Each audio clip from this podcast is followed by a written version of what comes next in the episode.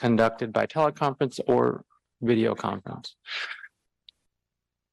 This meeting is conducted in accordance with the Brown Act, and any member of the public may attend this meeting. The chair may limit the number of speakers and the length of time allowed to each speaker. At the start of the meeting, the chair may rearrange the agenda or place additional items on the consent calendar. So make sure you're here and available. All right, that is it for the preliminary procedural stuff. So let's start with a uh, with a roll call, and then uh, if you have any ex parte.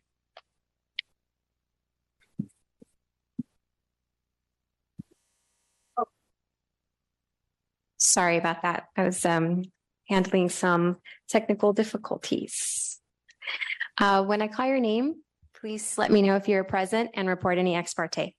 Commissioner Tregub, present and I did receive an email from Erin Deem at six hundred Addison, but it was the same email that is in the supplemental one packet, I believe.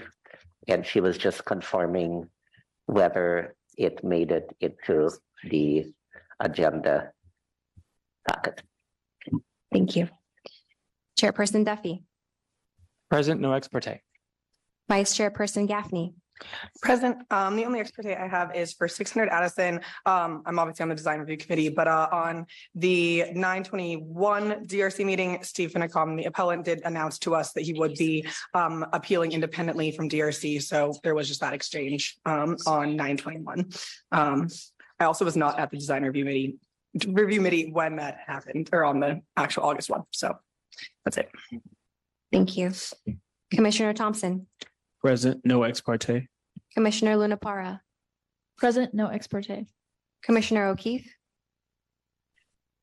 Present, no ex parte. Commissioner Matthews,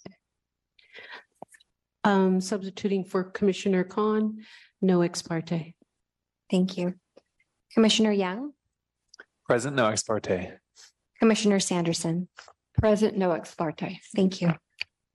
Everybody is here and ready to go. Welcome, Deborah Matthews. It's great to have you always.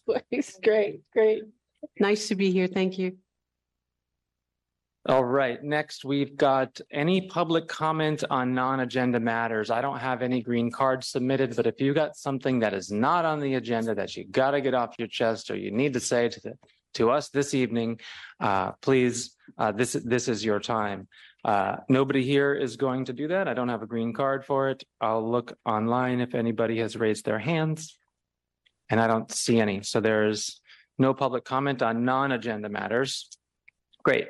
Uh, agenda changes. Um, there is one change uh, to make to the consent calendar uh, due to uh, recent communication from staff.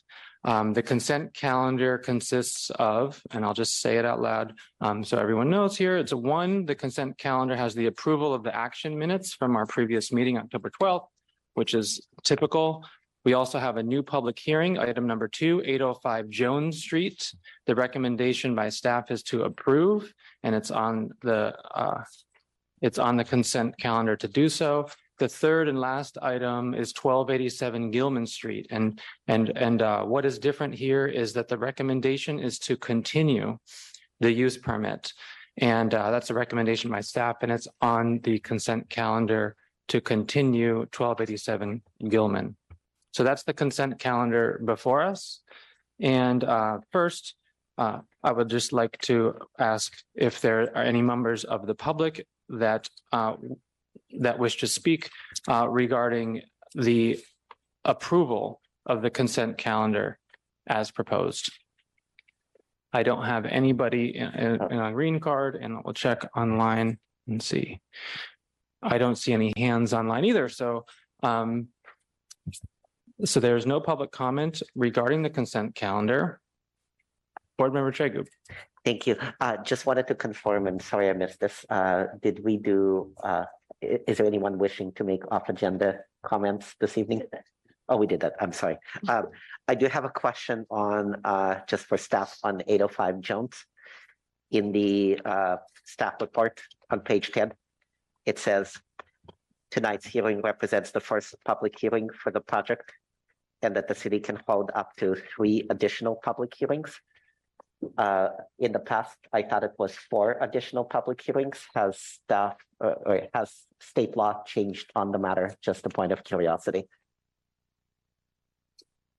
Um, thank you. If I could just summarize your question, uh, you're asking um, about whether there's a total of five allowed hearings under the Housing Accountability Act, and that is correct.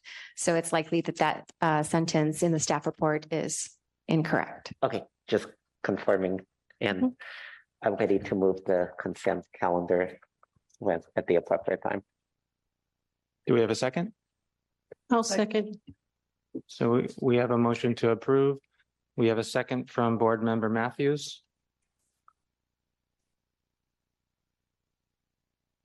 Okay. I have a motion uh, to approve the consent calendar from Commissioner Tregub and a second from Commissioner Matthews. This includes the meeting minutes from October twelfth, eight oh five Jones Street, uh, approval of the use permit and continuance of twelve eighty-seven Gilman Street to a date certain, which is December fourteenth. Um, When I call your name, please state your vote.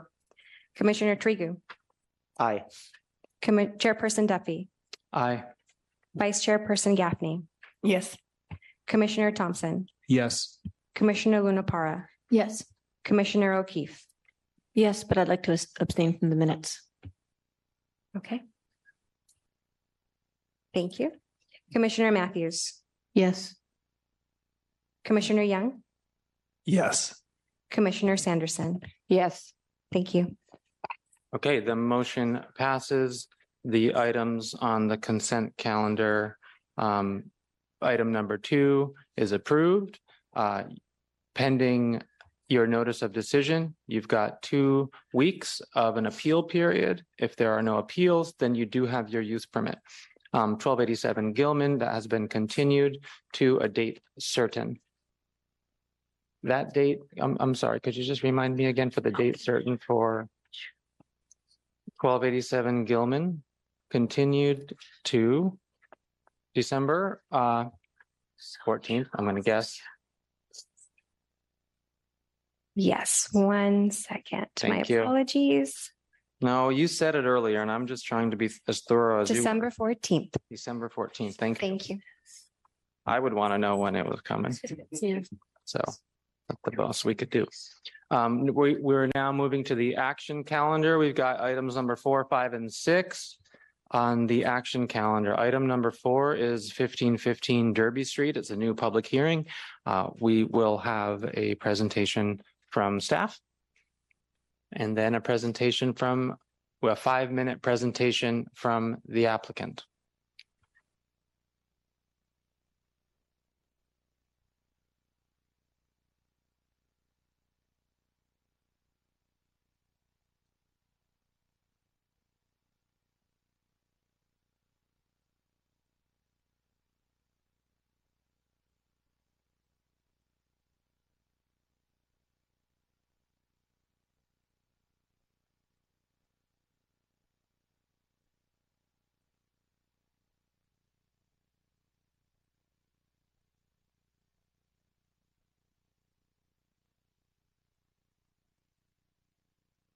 Ready? Oh, there you go.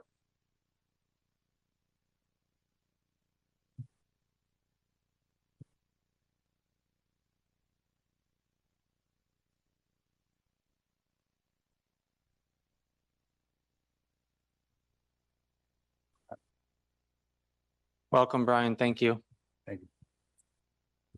Good evening, ZAB members. My name is Brian Garvey, and the project before you tonight is a use permit for a single-family dwelling at fifteen fifteen Derby Street. The site is located on Derby Street, four houses east of Sacramento Street. The subject parcel is currently developed with a one-story, four-bedroom, single-family home. The proposed project is to demolish a two-car garage and construct a three-story, single-family dwelling. The project also includes an allowed by right ADU, which is not included in this discretionary action. The project was first heard at the August tenth ZAB hearing. Due to neighbor concerns, the board moved the project to a date certain to allow the two parties to compromise on the design. Revised plans for this hearing were submitted on October third. Shown here is the site plan for the August tenth hearing. Please note that the proposed dwelling is shown in the yellow and the ADU is shown in the blue. The revised plans propose a decrease in average height, slight increase in lot coverage, and a reduction in open space. As seen here, the location of the dwelling and ADU are swapped. Shown here is the current street view of the site facing north. The proposed dwelling has four bedrooms with an office that is included as a bedroom per our, per the Berkeley Municipal Code. The existing front unit has four bedrooms, which brings the total bedroom count to nine on the lot. The new dwelling is three stories, which with a maximum height of thirty feet, six inches. Shown here are existing and proposed shadow impacts three times throughout the year. While the proposed dwelling would cast new shadows, impacts would be limited in duration and effect and would not substantially diminish sunlight for the affected residences. The proposed building would cast new shadows on fifteen eighteen Carlton Street during the winter and spring afternoons. Shadows are already cast on fifteen eighteen Carlton Street by the exis- existing temple located at fifteen twenty-one Derby. Staff believes the project would not um, unreasonably obstruct sunlight, privacy, air, or views as constructed. The project is consistent with the existing development and all side and front setback development requirements. Staff recommends ZAB approve the use permit subject to the attached findings and conditions. I'm happy to answer any questions on this project. Thank you. Any questions? I, I, I've got a question, Brian, if that's all right. Um, I remember this project very well. We remember very well, and I, re- and I remember uh, that, um, what was very exciting about the process was that there is the opportunity for the applicant to have another meeting with the neighbors and improve the project, which seems like, um, that has happened. Could you maybe just speak to, um, because the, we had continued this, um, with the recommendation for a meeting, not required. Um, maybe if you could speak to that at all, that would be great about just given that, you know, project aside, that was actually what we spoke, uh, Yeah. continued for. So um, the applicant and the neighbors, um, I believe the applicant reached out to the neighbor neighbors with revised designs. And I think it's in the packet, but I believe all of them kind of, a- I don't know about agreed, but they were aware of it and they they were aware of the new proposed changes and they, and both the applicant have used um, the previous concerns to kind of revise this design and swap the ADU and the dwelling. So the three-story ADU is kind of more in the middle of the property versus on the edge of it. Got it. Thank you. Any other questions from the board? Seeing none at this time, you're free to go for now. Now we've got a presentation from the applicant. Welcome back. You've got five minutes. Make yourself comfortable. We're not starting the clock until you're ready.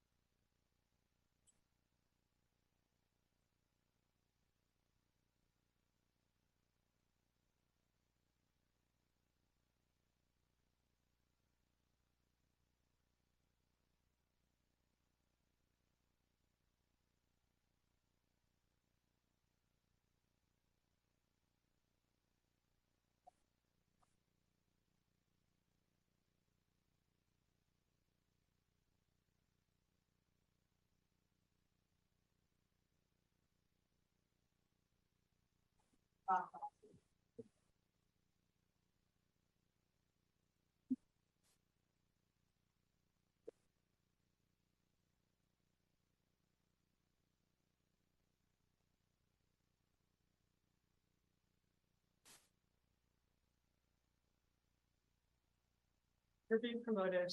Yeah. Yeah.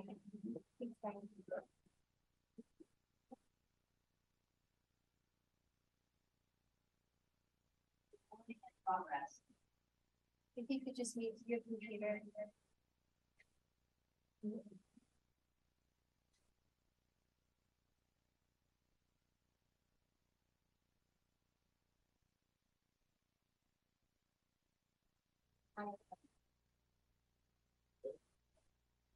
My name is Ashley. Ashley, excuse me one moment. Sorry. If you could push a little button that has a mouth and someone speaking right there and you'll see a red light. And then we can hear your microphone a little better. Oh. Let's check your mic. Wait, no. Mute that. Speak again. Let's try it. Hello, Yeah, now we can hear Okay. you. I want to make sure everyone online can hear you. you think I'd be better at this? No, it Um, happens to all of us and I'm, you know, I'm thankful for everyone's patience. Thank you. Um, hello, my name is Ashley Shu and I am a senior designer and project manager at New Avenue Homes. I'll be presenting today in conjunction with our founder, Kevin Casey. We are a housing company passionate about improving our clients' homes and increasing housing in the Bay Area. The project we are here for today is to create missing middle housing that provides ownership access to more people, such as to the teachers from Longfellow Middle School across the street. For a brief refresher, this is our project neighborhood. On Derby to our west, we have two two-story duplexes. East of us, we have a large temple and a three-story multifamily. Behind us on Carlton Street are three single-family homes on a single lot. Fifty percent of the residential lots on our block are multifamily, and we are happy to be emulating and contributing to this existing pattern. At our last hearing on August tenth, the board postponed the vote so that we could spend more time talking to our neighbors on Carlton Street, who had two main concerns. The first was our rear yard setback. The previous design had our single-family house four foot from the rear yard property line. Our new and proposed design is increased by twenty-two feet for a twenty-six foot setback. The second thing they were concerned about was height. Our previous design was thirty-four foot tall, which we have decreased now to be thirty foot and six inches. In order to get this decrease, we had to switch from a gable roof to a flat roof to maintain ceiling heights. After the last hearing, we were in constant communication with the Carlton neighbors, as shown by our thread of twenty-five emails in the span of a month that I submitted to Brian Garvey and Zab this week. In prior to reworking the project, we told the neighbors what our ideas were to address their concerns. Once they said they were in favor of our proposed revisions, we moved forward with the redesign. After sending them our revised application drawings, they again responded with support and appreciation for our willingness to revise our plans. So we are happy to present to you today a new and improved design that has been approved by the neighbors. The interior program remains the same as previously proposed, a three-story, four-bed and two and a half bath, single-family home. With this application, we rescinded our AUP to reduce the rear yard setback and replaced it with an AUP to decrease the minimum building separation between dwelling units. This is so we can be closer to the existing house in order to be, to be as far away as possible from the rear yard property line.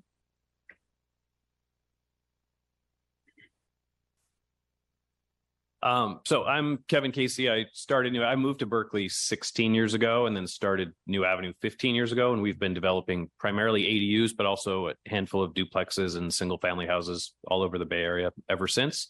Um, we I'd like to take, I guess, a minute to talk about basically the people and the housing that we're creating and the community that we are trying to pull together, go, you know, sort of looking towards the future. On the Derby side, we've we've heard from the Carlton neighbors. Uh, we haven't heard from the Derby neighbors, but we've spoken to all of them. Uh, first and foremost, what we're adding here is it's obviously we're here to talk about the single family house. The single family house will be part of four homes on this single family parcel. So we're turning it from one into four. Uh, the single family house will have a two unit home in front of it. So those will be kind of the neighbors to the front on the same parcel, two smaller, two bedroom, one bath houses, and then we'll add an ADU in the back. So we end up with four different homes of a variety of sizes and a variety of affordability as well, which I think we all know we need. Um, there will be a garden going, there will be a garden going down the sort of left side, west side from the front yard front property line all the way to the back property line. It's about eighteen foot wide on average, hundred and thirty feet long. So that's a big shared um, garden yard area that'll just have a great communal vibe among these four houses. Um, and also connected to the neighborhood, of course, and open space that you can see from neighboring yards and the street. So that'll have a nice vibe for the neighborhood and the community, the community we're creating. Um, and then what we're doing goes obviously well beyond just our parcel. We uh, we have spoken to everybody on Derby, uh, everyone, all the neighbors on Derby. We spoke to the church next door. Um, I don't know, dozens of people there. It's really easy to strike up conversations. You've got one minute left Yep. just to, to And we've. Spoken to the fourplex on the other side, and we reached out to a bunch of teachers at Longfellow Middle. Uh, we got feedback from the teachers. One, the best one was, you know, I've been working, teaching for over twenty years, would love to buy in this area if possible. We ran the numbers. The average salary of a teacher is about hundred thousand dollars. Two teachers could afford two of the four units we're developing. So an average Berkeley teacher can afford half of the four homes that we're developing. Uh, so on that note, we're proud to bring this property around. We've done this in the past, by the way. We just did, the last project we did was in uh, Alameda and we sold it as two units. And it was somewhat coincidentally, it was listed on the MLS.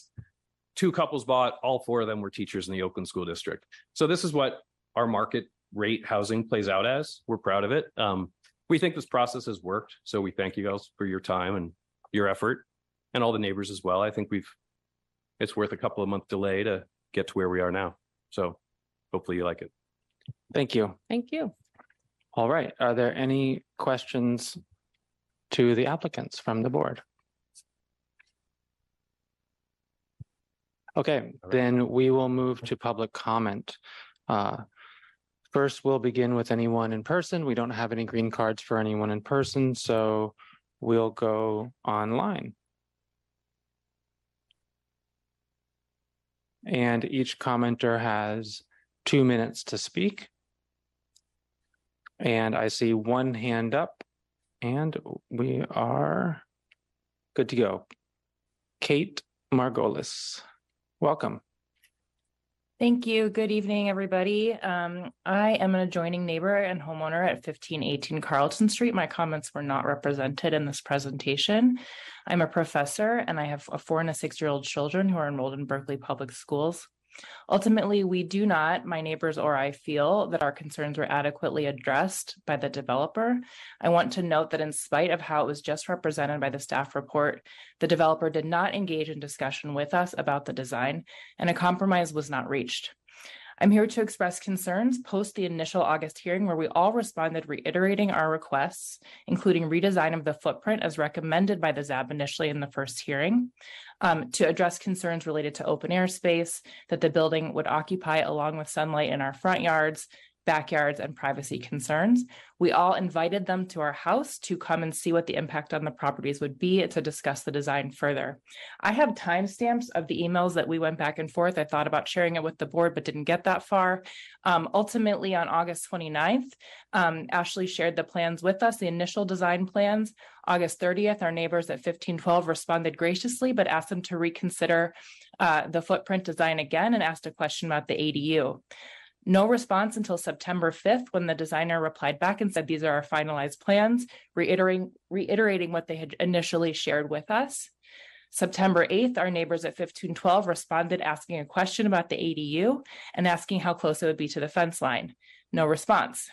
September 14th, I responded from 1518, continuing to note my concern, a question about the ADU. I find it very frustrating that this property is being represented as 26 feet from the fence line when there's a property in between that house and our fence.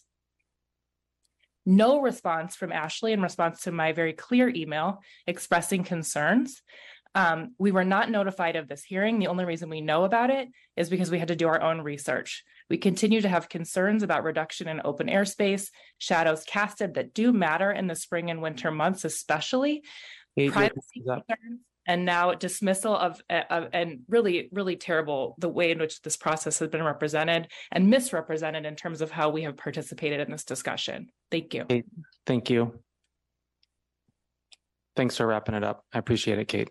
Um, okay, that is, oh, I see another hand raised and Kay Lee. Kaylee, you've got two minutes. Welcome.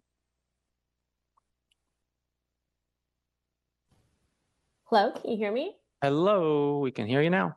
Okay, perfect. Hi there. Just plus one to everything Kate said. Um, I think this has been, I think what was represented previously is a bit of a cherry pick version of the conversation. And as a matter of process, um, just FYI, that 1512 and 1518 both registered formal complaints uh, to ZAB as well as Brian Garvey's email addresses this past week. Um, and to recap and really plus one to what Kate said, we did not give formal consent to the current plans but asked that we be provided the opportunity to review and provide feedback. And we had initially asked for enough time to give additional feedback after reviewing one set of designs.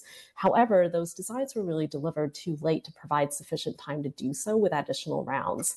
After the first round, uh, concerns were really raised to further revise the plans. Um, and additionally, previously, we had asked that they visit our property so they can benefit from better understanding.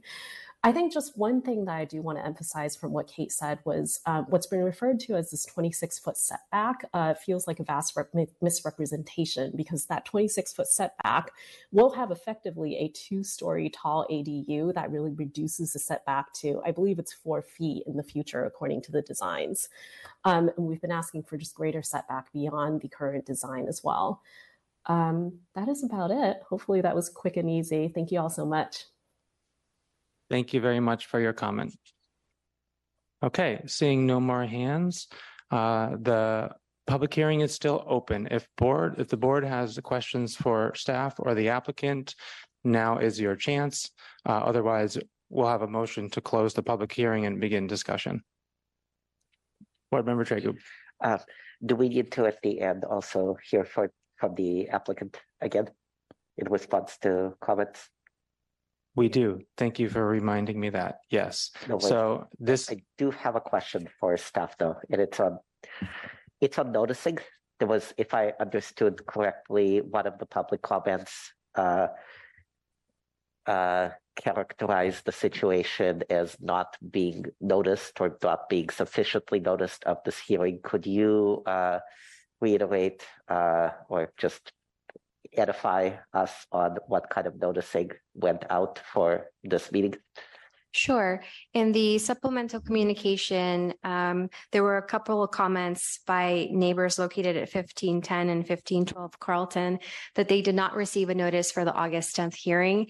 Those addresses were listed on the um, ad list of addresses that should have received the notice. We did send the notice out via USPS mail to those addresses. With respect to noticing for tonight's hearing, when uh, ZAB continues an item to a date certain, certain according to our municipal code, we do not need to renotice that item because we've already announced the hearing date. Thank you for clarifying. I would like just to uh, give the opportunity, thank you, Board Member Tregub, for the applicant. So typically after public comment, the applicant has two minutes to be able to address any of that public comment if you so desire. If you don't, that's that's okay too, but I just would, we, we extend that to, to every applicant after the public comment period.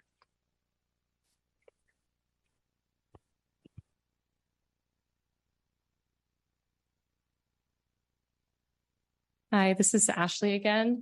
Um, I want to apologize to the neighbors that they have had a really different uh, experience than I have. I honestly went away from this feeling quite positive. So I was very surprised to hear their responses. Um, you have our full email thread with the timestamps um, for your own objective translation of um, these events. But I just want to say that we tried our best. Um, we would love to, you know, continue working with you in our landscape design because we have this like vision of a shared courtyard that we want to be have it for the whole community, not just for this lot. Um, so that's definitely something we want to continue collaborating uh, with the neighbors on. Um, and in terms of all the things that we did redesign for, there was some conversation of um, flipping the ADU and the single family house suggested by ZAB last August. And that's what we did for the neighbors. Um, we did tell them that we were going to do these things before the revision. Um, and this was the best way that we could to fit as many units as we could um, for the size that we needed and the diversity that we wanted for this lot. Thank you. Thank you. Okay. Board Member Matthews. So it- I, I'm a little bit confused about that, uh, your response. So basically, your approval came from the Carlton Street residents and not anyone immediate neighbors on Derby? Um, no one at Derby opposed the, the project.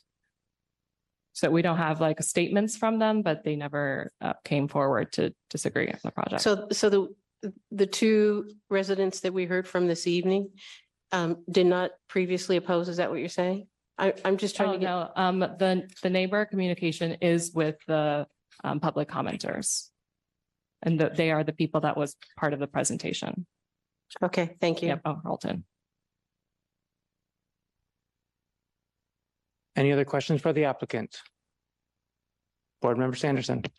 So um, I just want to follow up on what Deborah said. So at the meeting in August, we Mhm. had the neighbors who were in the behind, uh, adjacent to the backyard, who are on Carlton. Correct. And th- those were the ones who um, 510, 512, 518. Yep.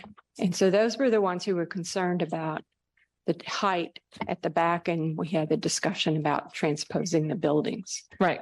So are those, but then today they say that you didn't talk with them.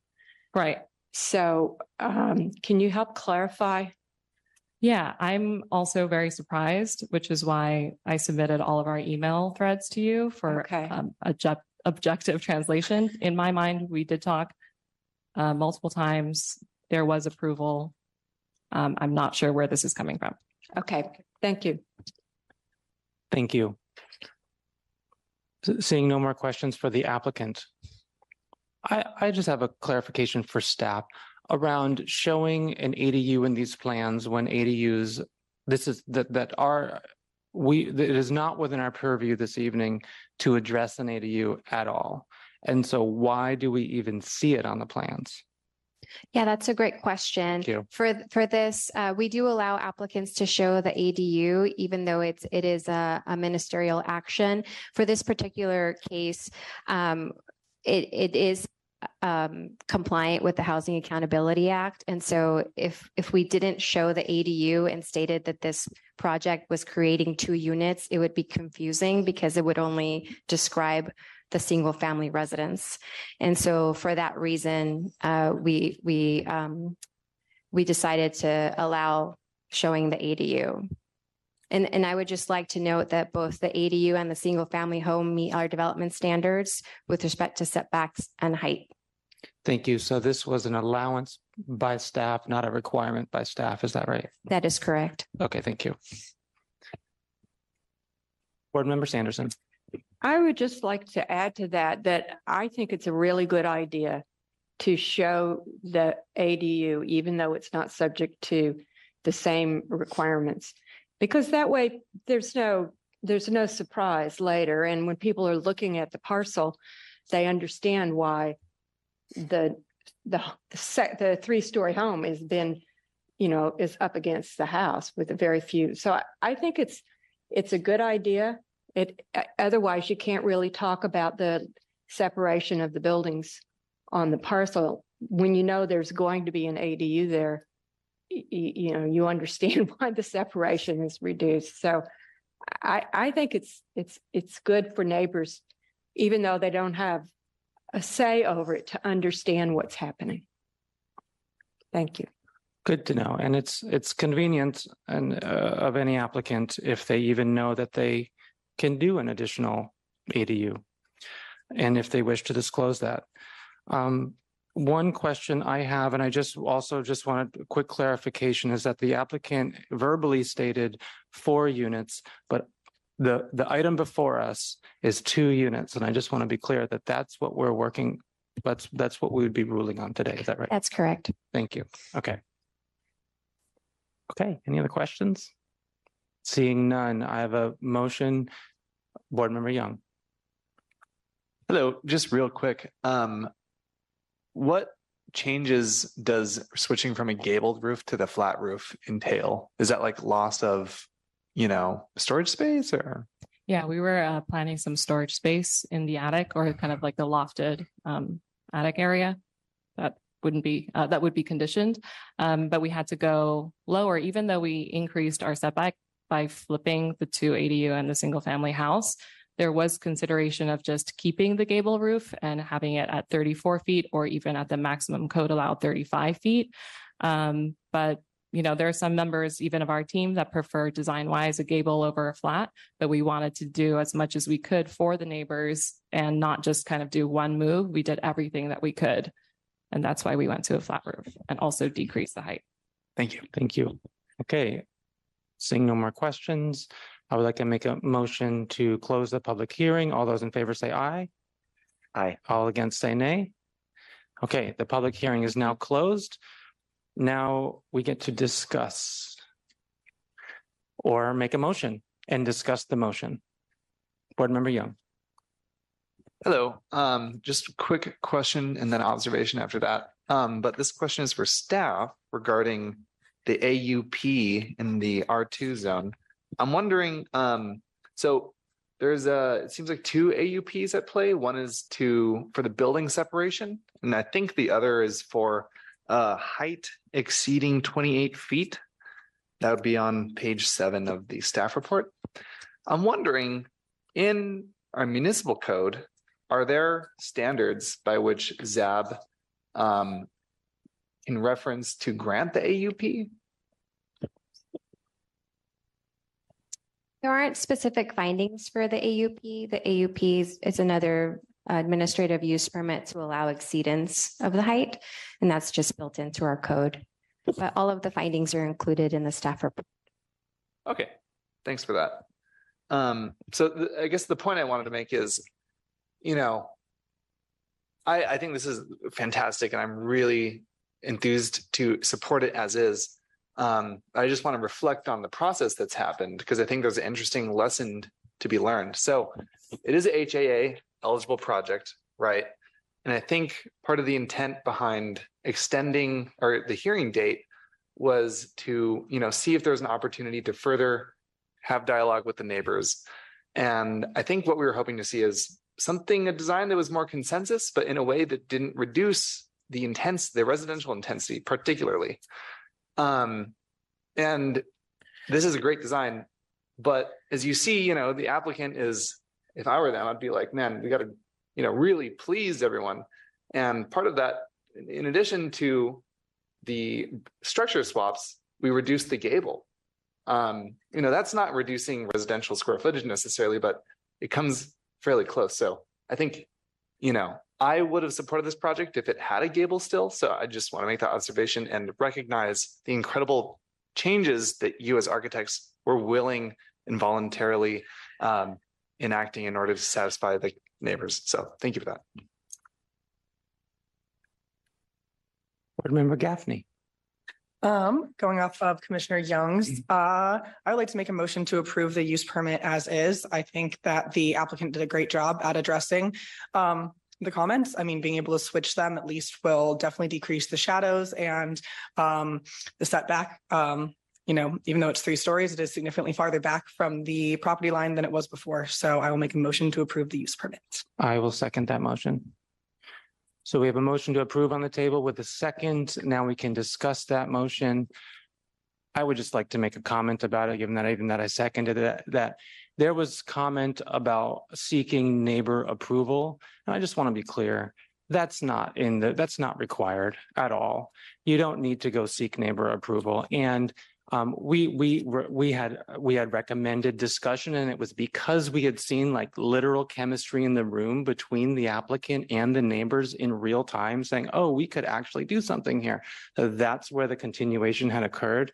And the applicant can come back and could have come back with the same project. Um, they didn't though, and they did quite, um, quite a very significant change. And so, um, I second the, the application as, as it is before us tonight.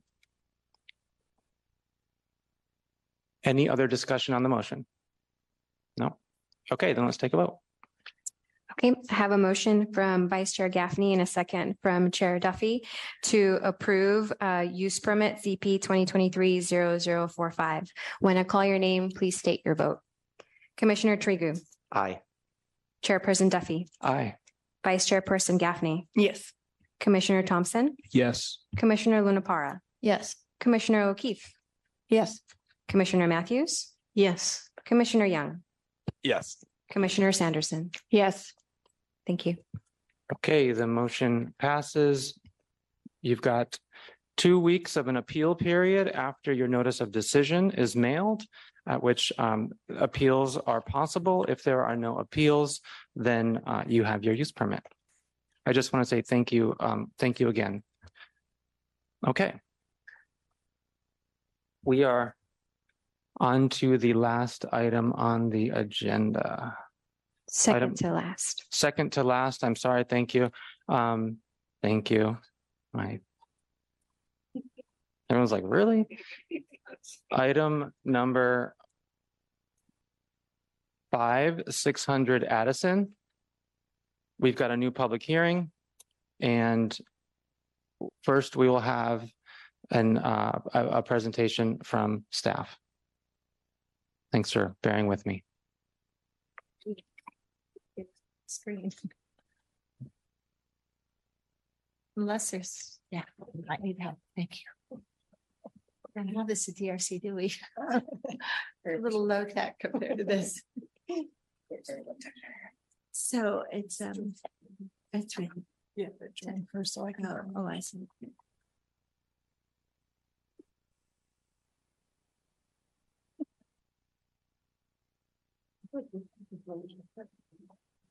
Then I'm going to um share screen, sorry. Yeah, one second. from over there. I- I- You did, but I.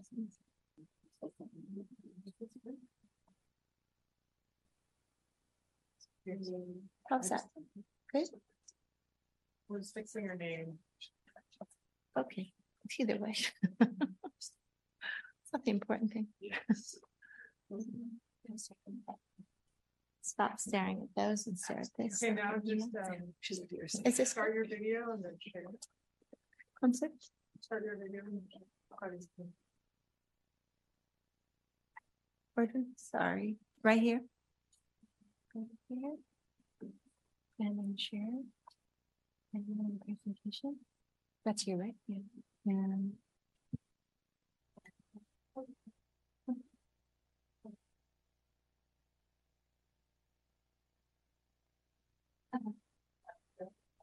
Yeah, Mike is. It didn't take very long, thank you. And it's, it's a pleasure to have you here. really a pleasure. Ann Burns, thank you and welcome. all, all system, I mean, under circumstance, here we are. Good evening. My name's Ann Burns. I'm the design review planner and land use planning and we're. here- Sorry if I may interrupt. We got to get you that microphone. Yep, slide it on up. Okay. And, yep, perfect. Ann, my name's Ann Hi. Burns. Uh, and we're here for six hundred Addison. It's appeal of the coordinated sign program for exterior building signage of an approved research and development campus. Uh, and, and it was, mm, it's actually, okay, I'm just gonna go down. Huh. Think I can do this. Got it. Just want to remind, uh, here's the site. Uh, it's in the manufacturing district, uh, next to Aquatic Park, also very near I eighty. Oh. Better? I'm gonna get louder.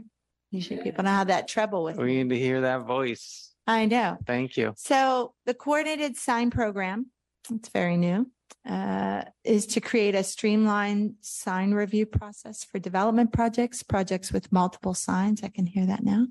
And projects with multiple tenants It's to ensure consistent design, quality and display of signs.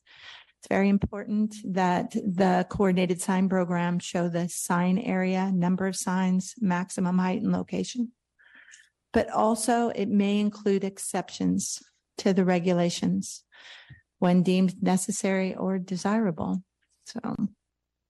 And the findings, I'll go through very quickly just to remind us there are findings like much design, they're very gray. So uh, the purpose, uh, they need to comply with the purpose of the sign ordinance when they say the chapter, that's where this is coming from.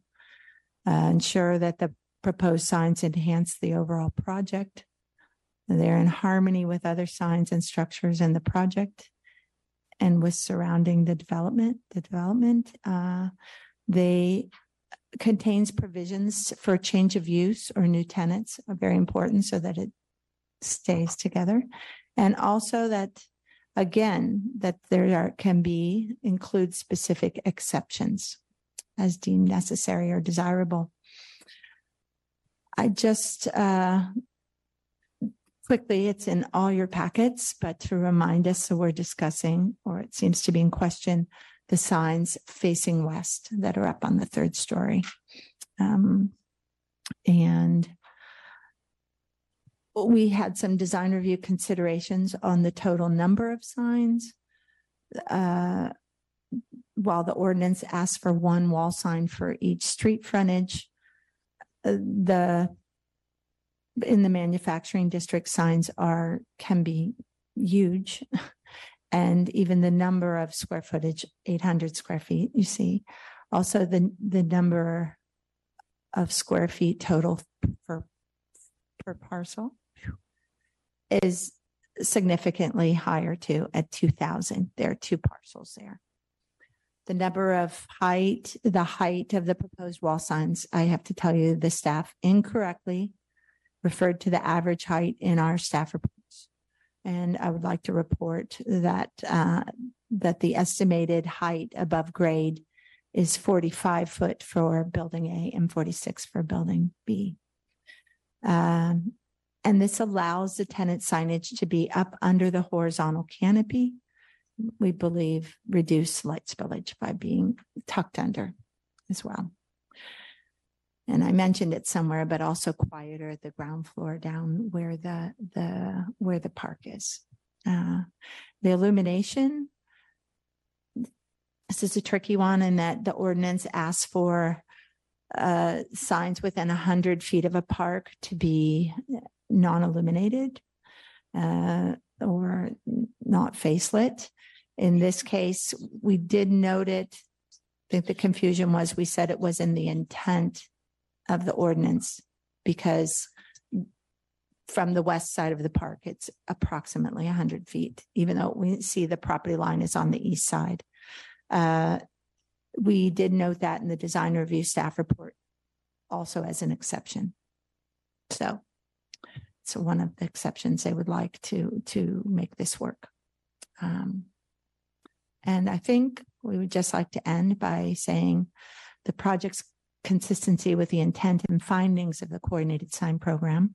Staff recommends that the board uphold the design review committee's decision to approve the coordinated sign program and the attached design review committee's conditions and dismiss the appeal. Thank you. Thank you. I'm gonna Any questions uh, for Ann Burns before? just rest. A lot of, a lot of wisdom here I, and I have, experience. how do we ask questions of the development company, not of staff?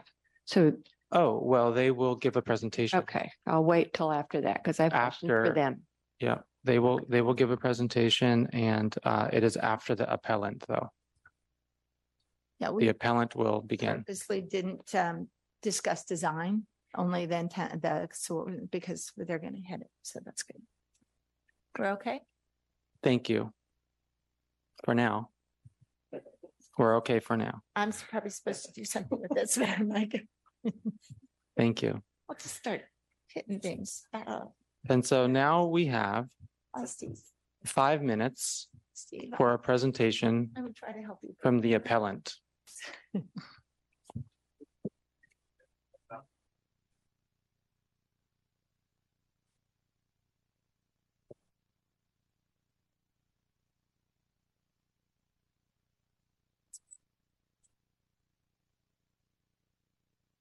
Or is it? Thank you, I forgot. it's Simply two minutes, we get two minutes each for rebuttal. Understood, thanks.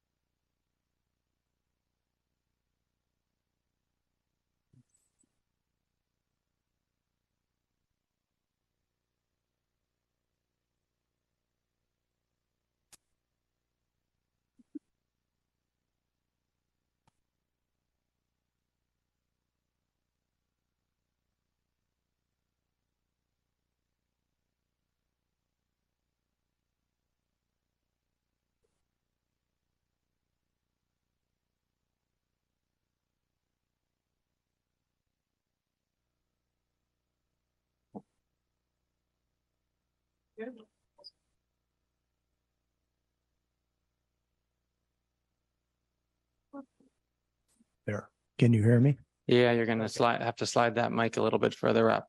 Welcome. And just uh, so everyone's on the same page here, um, five minutes for the appellant, five minutes for the applicant, two minutes for a rebuttal and two minutes for a rebuttal. Okay. Um, Thank so good evening, commissioners. Uh, I'm Steve Finacom. I'm the appellant. I want to thank you for your time this evening. I particularly appreciate your service since I also spend two of my Thursday nights each month sitting on other Berkeley land use commissions. Uh, so I'm experienced being on the other side of the dais. Um, I wish I didn't have to be before you this evening. I wish this issue could have been resolved by staff pres- providing accurate information to the DRC and by the city conforming to its very clear rules governing exterior building advertising. Um, that didn't happen, so here we are. And even just a few minutes ago, we heard another mistake in measurement reported, so I have to adapt to that. Um, to set the context for this appeal. I'm the- sorry, hold on. If I could just Okay. interrupt you for a moment, Mr. Finacom, we're having a technical difficulty with the screen. Oh, So, oh, there it Oh, wait, goes. there it goes. Okay, but I want to make sure everyone can see everything you're sharing and I Okay. just, so my apologies for the interruption. We are good to go then. Okay. Okay. Okay, so there's a prob there's probably no more valuable potential advertising space in Berkeley than the west facade of these new buildings that are uh, nearing uh, completion. Um, uh, the only space more valuable would be if somebody got to stick their logo on the Campanile, I think. Um, so the applicants have been very transparent and honest about this. They want signage as close to Aquatic Park as possible and as lighted and visible from the freeway as possible. They believe it will make them money. They've told that uh, told uh, the city that repeatedly, including in the DRC hearings. Uh, that's the applicant goal. So let's look at the city rules that relate to this. So first, height. How high can building identification or commercial signage be on a Berkeley building? The council decided this a few years ago in amending the signage ordinance, and this is the first slide here. No sign of any type shall be suspended or attached to the face of a multi-story building above the third floor space or forty feet above the existing grade adjacent to the building, whichever is less. So the council intentionally did not create a complex formula. I was at the meetings uh, where they made that change, and it was clear they wanted a really simple rule, easy to apply. So how do you calculate the height? Let me uh, try and do advance here, and it's not advancing. Well, I'll just read it to you. Um, the height of a sign is the vertical distance from the uppermost point used in measuring sign area to the existing grade immediately below a sign. Very simple as well.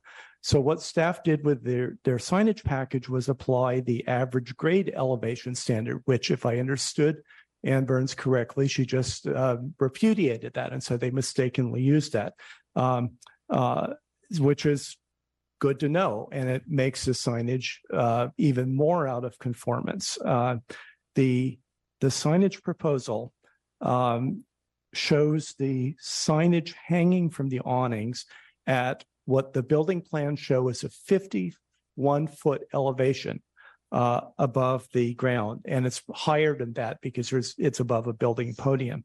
So if you hang a four foot sign at the to- top of a 51 foot high structure, the signage is 47 to 51 feet above the ground. This is all in the submittals. It's all in the documents. Um, how does that square with the council's 40 foot maximum for signage? It doesn't. It flagrantly violates it. I ask you not to allow that to bring the signage down. Uh, secondly, there should be um, there shall not be any illuminated signage within 100 feet of a public park. This rule was created for a very simple reason. The council did not want the open space of city parks turned into a nighttime advertising forum for commercial purposes. They wanted Berkeley's skyline to be defined by the natural landscape and by good architecture, not by advertising. Uh, the staff conceded in their staff report that in their representation to the DRC, that all, they said all the signs were 100 feet back from the property line of the park. That was wrong. They've now stated in their um, staff report for this meeting that they made a mistake uh, and uh, it's actually um, they included the uh, uh, or they removed the street from the park. They've now walked that back. And so the illuminated signs are definitely within hundred feet. At least two of them are definitely well within hundred feet of the park border. Um, uh, that's not what council intended, even with the consolidated signage program. The council was clear within hundred feet of a park, no illuminated signs. So the appeal is really simple. So to fix these issues, it asks you to require that the signage uh, be brought down to forty feet or lower than their maximum of forty feet above the actual grade, not some imaginary measuring point well above ground level. And to prohibit illuminated signs within hundred feet of the actual property line of the park. The project can easily be adjusted to accommodate these city requirements. Where it's set too high, the signage could come down, maybe from the third floor to the second floor. And where it's too close to the park, the signage could be moved back, or it could be, uh, or the illumination. The signs could be kept and the illumination could be disallowed. You have uh, one minute. Okay, so I'd also like to encourage you um, to turn down the illuminated signage on the west face of the buildings facing Aquatic Park because of issues of uh, detrimental impacts on Berkeley's important bird habitat. The applicant um, had a paid consultant write you a four-page letter essentially saying birds, lights, not a problem. I would urge you instead to pay attention to the letter in your supplemental packet from the Golden Gate Bird Alliance, formerly the Audubon Society, pointing out specifically that this is a problem. They are the experts. So I will see, I'll try again to see if I can uh, bring up one image here. And I, for some reason, we can't. Ah, good. Okay, here we go. Um, This Mr. is- Finacom, you've got, uh, just if you could just share that one image, that'd Yes, be this great. is the And image then I you- wanted your to five you. minutes is over. Right, the signage would hang from that, um, the, the, uh, metal awning at the upper right. And the property line is where the, uh, do, do not enter sign is on this. Thank you very Uh, much. And yep, we've got that in the packet already too. Thank you. And sorry about the technical difficulty and I reset your five minutes after that. So you're, uh, wanted to make sure you, you're able to.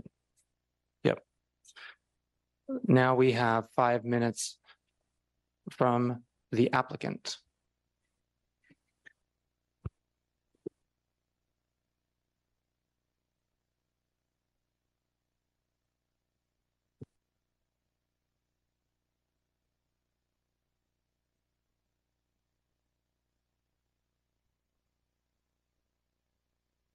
And would you, would you like me to let you know when you have one minute left? Or would you not want to be interrupted? I always, I don't know what to do. No, that would be terrific. Is that good? Okay, I'll go one minute. Okay.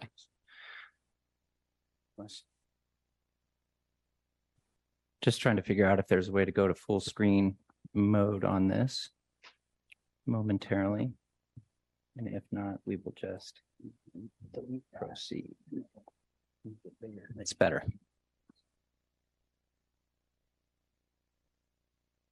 Okay.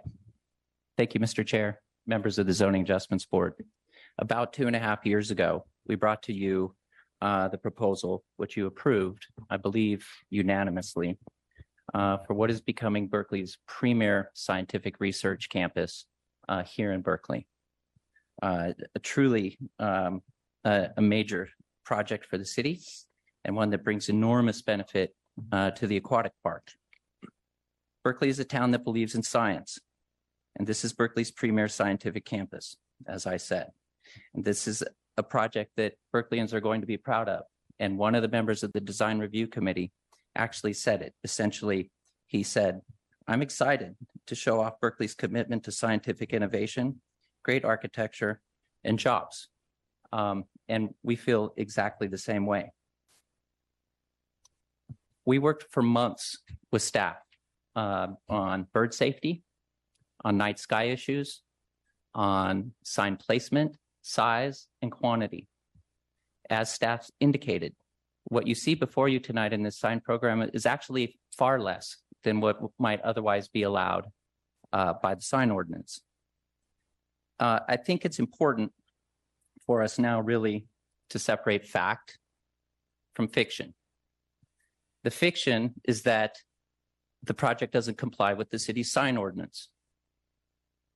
The, the main points of the appeal, first two main points are that there's the distance requirement and there's the height requirement. Yes, there are. But this is a coordinated sign program. Coordinated sign programs, as staff showed before, and as you see in the blue, are allowed to have exceptions to these requirements. These exceptions were discussed at the design review committee meeting, so this is not new. The last one is really about the birds. And as we said, we have worked extensively to tone down the lighting. The signs turn off at 10 PM, don't turn on again until 5 AM. Um, and you have been provided a biological resources report from noted uh, biologists H.T. Harvey and Associates and avian biologists in addition. And their findings are, were that are that given all of the lighting that's already down there, and in particular the freeway, and if you haven't been down there to see the passing lights at night by the cars reflecting off the water already, the sign, the uh, the light that comes down across over the new pedestrian bridge and the other manufacturing district lighting that's down there, not the least of which is the security lighting at the animal shelter. This these signs that we're talking about are going to have a de minimis impact on the bird life down there. Actually, um, it's important to note too that this project does bring so much benefit to the aquatic park, drainage, soil erosion. It's gone. It's all gone. The park is being improved with an entirely new frontage and the signs in question are not going to be particularly visible from the park. That's not what they're oriented to. This signage is important for these users. They are announcing their innovation to the world. And as Berkeleyans, we should be proud of that. The specific findings of the biological resources report, let me see if I can turn these off. Are right here. Not going to significantly add significantly add to the overall illumination. Uh, the kelvins are kept down at 3000 K so that we're dark sky compliant. Lights turn off automatically. Um, again, there's already so much light pollution down there that there's no impacts that are going to be generated by this signage. So let me turn it over now uh, to Dixon, who's going to walk you through the specific designs and the kind of work we did. Yeah, thank you. With you. about Um, one minute to go. Kaiser, uh, new group, uh, this project, obviously two buildings, four hundred seventy thousand square feet, quarter mile frontage. And, and, uh. Oh, thank you. And, uh, here it looks daytime, nighttime. We've taken, um, a lot of care into positioning, sizing these. There are two things that we really need to communicate here. The necessity, it is absolutely necessary for tenants to have identification, not advertising, identification. Uh, then the desirability. So if we go to the next slide, this is a very important view. This is a view with the estuary right to your back, looking back at the project. We have carefully placed these signs to where they're set back underneath the eave to, and, and you'll see here, um, the signs will be painted the same color as the canopies, white. All tenants will have to conform to that. And um, setting them back that far on the third third floor is the right thing to do, opposed to having them closer and lower on the building that will have more impact on the experience for the users. So those were the main primary. So that's desirable, ideally. Five seconds left. Yeah. No. Thank you. We I'll have give the wildlife two biologists are on the Zoom. If people have specific questions for H.T. Harvey and Associates, and we're happy to answer any questions you might have. Thank you. Um, are there, I guess, uh, before the appellant is offered their two minutes to speak, do you have any questions for uh, the applicants at this time? We can also ask them after as well. So I wanted to, um, for you to clarify throughout the staff report and the comment letters talked about turning them off, the lights off at ten and back on at five. Yet there's also this six month um, s- study going on, kind of pilot project. How does that relate to what is required? I mean, I'm assuming that the ten to five is a required condition. I don't know where it's written as a condition, but Right. And but Ann says it is, so it is. Yes. Okay. S- So how does it relate to this, whatever this pilot project is? Uh, yeah, I believe um, we were asked to, I think it's what is it, six or nine months? Six Nine months. Yeah, um, to be able to, as the lights go on and we review it and goes on and off, but we were able to at least look at it. These signs will have dimmers on them. Mhm. So um, we think 3000 Kelvin is the right amount of light. to certainly support the dark skies, what have you, but um, there's the ability to dim these. So if Okay. there is a very reasonable need to dim them, they can be dimmed. It, and, and so what will happen at the end of six or nine months is that des- design review committee members can weigh in again. And if folks think it's too bright, it can be turned down. Okay, But- but, but- but but- it's going to it- be off at ten PM it- to it- five AM. so- Precisely. And, so- and the three thousand Kelvin is night sky compliant Right. anyways, even if it didn't turn off. Right, okay, thank you. Absolutely. Thank you. Board Member Tregub. Um, I don't mean to relitigate any conditions that were approved. I was just curious about the five AM. Um, what happens at five AM? That's, that's like maybe an hour and a half of darkness, uh, that is significant about turning them on. Morning commute. Uh, a lot of people are going by on the freeway that would have the opportunity to see those signs and see the kind of companies in the innovation sector that are being attracted to Berkeley in a project like that now. So, you know, it depending on the time of the year, if we're daylight savings, it's less. If we're like right now, sun's not coming up over the hills until seven thirty in the morning. We only have a couple of more weeks of that, but uh, but that that's why. Okay, thank you. I have a question. Um, so the signage on the west side, um, what what is the the purpose of having it be bright outside of the outside of work hours? Like, what what's the point of having it of having it light up so bright? Well, again, they're not very bright. The illumination on these signs has been turned way down compared to lots of other signs, uh, probably any other sign that you see along the 80 corridor right there for the most part. Um, I'm sorry, ask the question again. What what is the purpose of having The companies basically demand it. They want people to know that they're there. And um, we can, the, the developer is here, is critically important uh, for their program. And he can explain that in far greater detail than I would be able to, uh, if you like. Yeah, that would be great. Great. Thank you. Sure.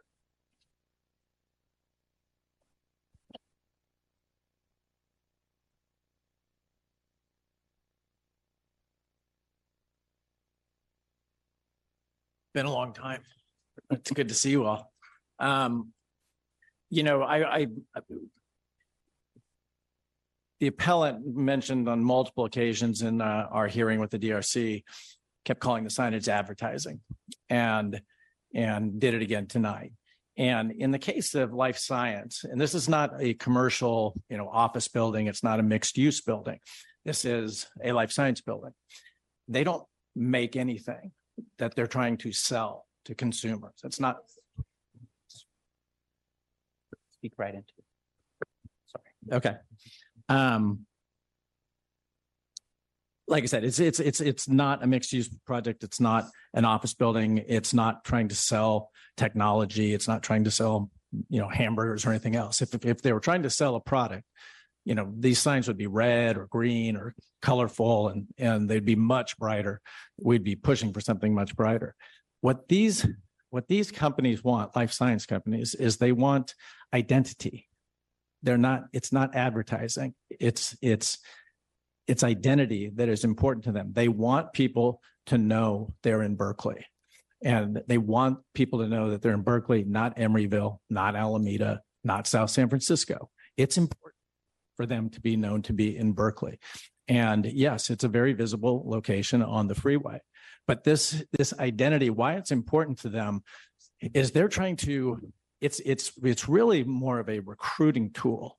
It's more of an identity uh, factor so that that the kind of people that the, the scientific talent they're trying to attract they want them to know that they are here that they are in in berkeley.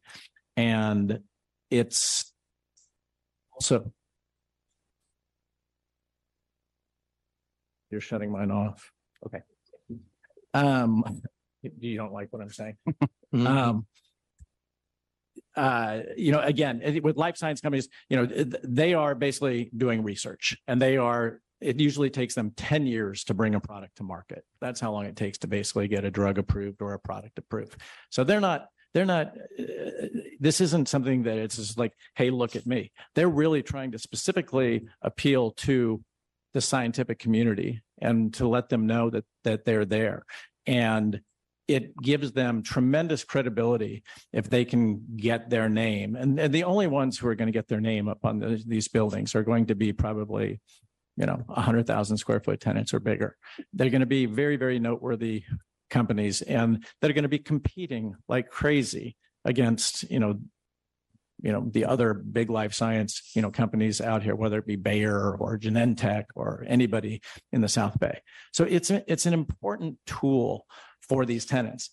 It's not a moneymaker for us. We don't get paid a nickel for it. We don't get anything. We're, we're- it's basically like it's a it's a free amenity to the tenants, and it has a purpose.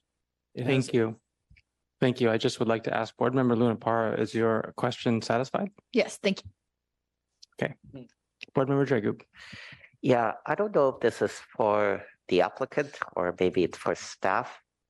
But has anyone actually looked at, done a comparison of what is it, forty-seven feet above ground level for the BMC compliant way to measure it versus forty? What that actually like, or eighty feet versus hundred feet from the external facing, uh, no, what is it, I- east side, east facing side? I, I, I think I, I think I got you. Um, and I can answer it and certainly if staff, if you would like staff to as well, that's fine. Uh, the numbers are, uh, don't matter. Because there's the broad exception written in the ordinance that exceptions can be made for any standard in the chapter. We think that the exceptions that are being made are minor. The intent of the distance requirement is that we don't see a bunch of advertising in the park that's illuminated. Well, First of all, the park is closed after dark anyways. Uh, and secondly, the signage is elevated for freeway visibility, so it's not really park visible um, at night. Um, so again, they're very minor exceptions, 40 feet to 47 feet um, and 80-ish feet, but those are almost arbitrary numbers in this circumstance, given the mitigations that are presented for the dark sky and the bird safe and everything else. Thank you. Okay, so now we have an opportunity. The public hearing is not over, so if they do have more questions, please avail yourself. Now we have an opportunity for the appellant to uh, provide any additional commentary. You've got two minutes. And then uh, the, Sorry, could you stop sharing? You stop sharing your screen. Thank you.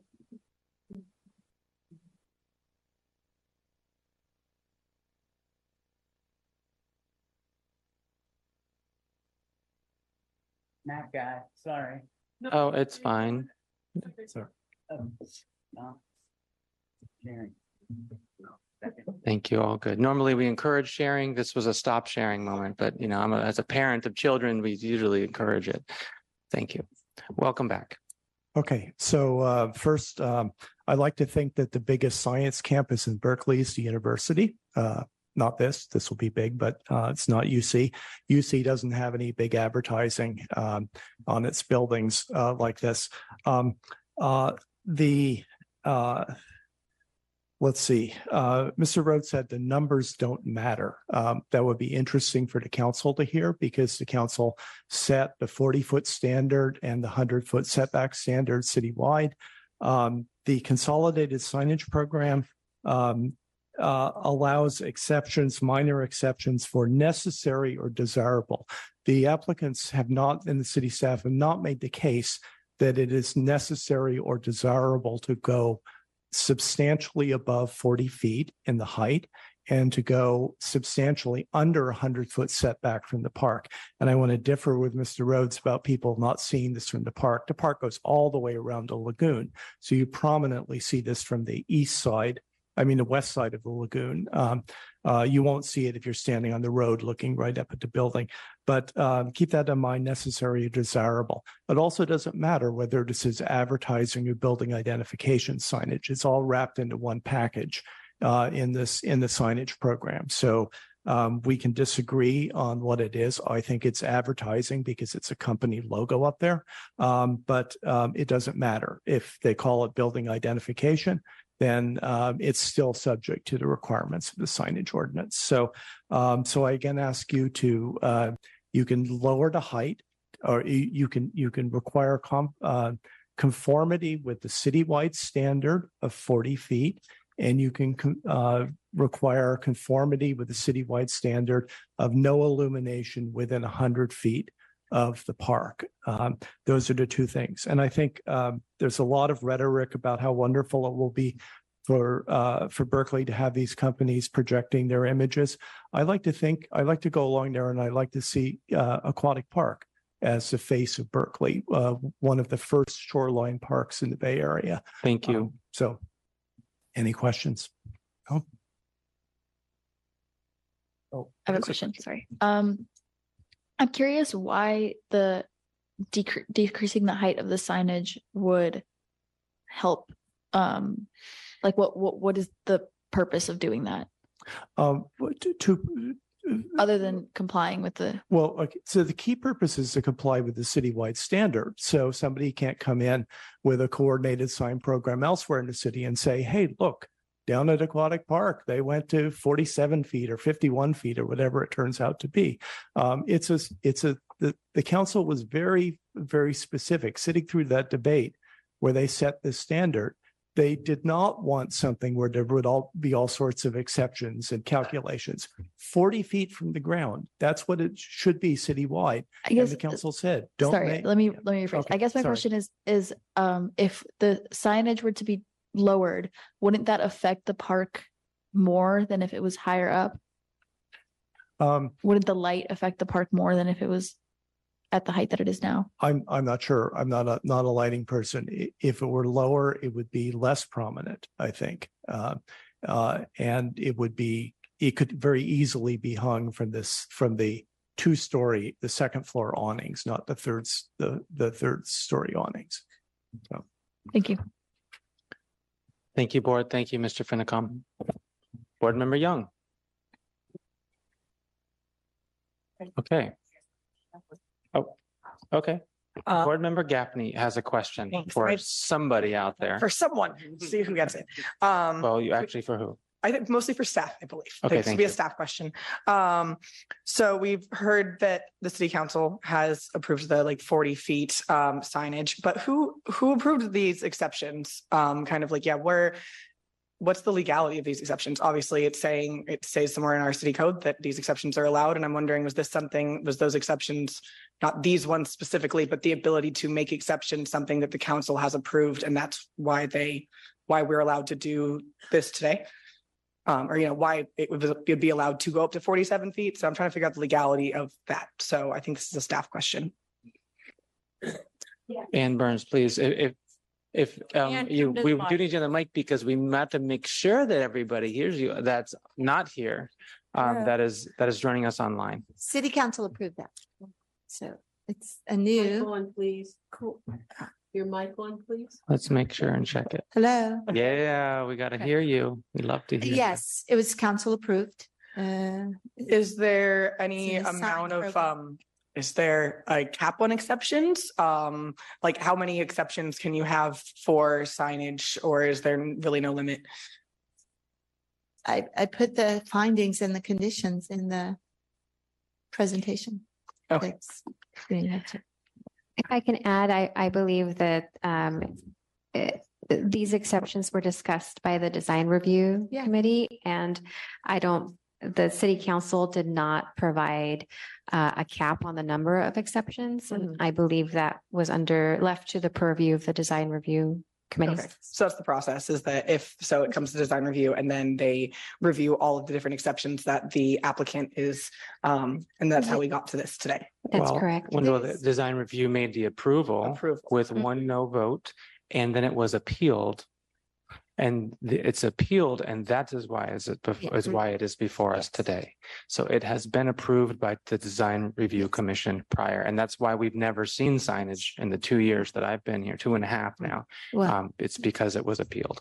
And Thank you for clarifying. Yeah. that. Obviously, I was They're not on there. staff level. This Yeah. particular program Mhm. only starts at the design review committee for approval. Mhm. Okay. It does not have any staff level signage approval with it. So it starts with the design review. Thank you. Thank you. Now, Appreciate it. um, now we have uh, two minutes from the applicant Oh. uh, to hopefully address any of the items we've been discussing. Um, You got two minutes. Welcome back. Yeah, Thank, th- thank you, Mr. Chair. You know, I take a little bit of exception to the notion that no exception should be allowed where exceptions might be allowed. Having said that, uh, I think that we've clearly demonstrated the, the, the importance of these signs, the desirability of these signs. Uh, this is sharing with, uh, the world that Berkeley, uh, is a base, uh, for scientific research. Um, and by the way, the design review committee would not have approved the signs being lower because of how they interrupted and interfered with the architecture of the building. That's part of the reason why they were tucked right up there under those awnings. Uh, so it does make them desirable, uh, at least from our perspective. And that of the design review committee, who several members were uh, very complimentary and they voted five to one to approve the sign program. So if I can answer any other questions, I'd love to try. Thank you. Your, your rebuttal time is up, but the public, uh, the public forum is still open. So if anybody on the board has a question, please uh, direct it to the appropriate party. Okay, I will uh, direct this to Mark. So I was, you hit on the issue that has been bugging me, that if you made it lower, after the building is, the design has already been approved, it's under construction, it's going quickly, um, then those signs would be hanging five feet below this uh, awning thing that they're under. So they would be partway down the windows of that building. They would be no longer integrated into the architecture. They would be a separate thing slapped onto the side, more Okay. visible from the park. Yes. Okay, well, that, cl- that settles this problem in my brain. Thank you. Thank you. Are that we're not done yet though, huh? Are there any more, the, the, the public hasn't had the opportunity to speak yet, so um, public comment will happen. But uh, if there are anybody, is there's anybody else from the board who wishes to ask anyone who's already spoke, you can do that too. Okay, so seeing none, then um, we'll move to public comment. I have one green card from um, one person uh, that is here in person, and then we'll go to online public comment. So let's begin with uh, Kelly Hammergren. Welcome. You have uh, two minutes and welcome to the zoning board. Okay, thank you. Um, a couple of things here. It seems that the directions that were given to the DRC about what the policy, what the ordinance is on the signage was incorrect. And so that's, that's what we're dealing with. But I wanted to make uh, some personal comments. Uh, last night I was taking a friend to the Disaster and Fire Safety Commission meeting and she noticed on the side, as we were driving down the road, she noticed, uh, Halloween direct, direct decorations and she asked, did you see them? And I said, no, I'm looking at the road. I'm driving. And I hope that the people who are driving on 80 are also looking at the road and not being distracted by the sign. Um, it's an interesting comment that, um, the sign is identity and not advertising because having taken marketing classes, these all go together. Identity, logos, advertising, marketing. Um, it's all part of the same thing. I think my objection to the sign is the night lighting because it is next to the park. If they want to put the sign on the building and not light it, I would be fine with that. I think it's a distraction uh, from the design of the building to put the signage up there. I mean, it seems to me that it's a lot of clutter, but an unlit sign would not disturb uh, the wildlife. And this building does have bird safe glass, but it is only on the water side. It's not on the rest of the sides of the building. So birds that are attracted to the light can crash into the glass that is not bird safe on all the other sides. Thank you, Kelly Hammergren. Okay, that is the one in-person comment that we've had. Uh, do, let's check online and see if there are any hands raised. I see one hand raised and uh, welcome, Erin Diehm. Yes, before you start my clock, I need to say, please stop. I need to say I'm very upset. I submitted a written comment. Please stop. Please, can you please stop the clock?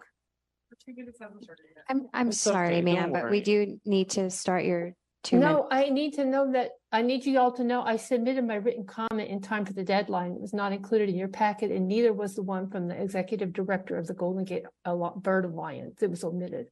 And I want you to know the DRC voted on misinformation. The signs should not be approved. They exceed the number allowed. They violate the one hundred foot park buffer and they exceed the height limit. And I'm asking you to follow our city's regulations and support the appeal.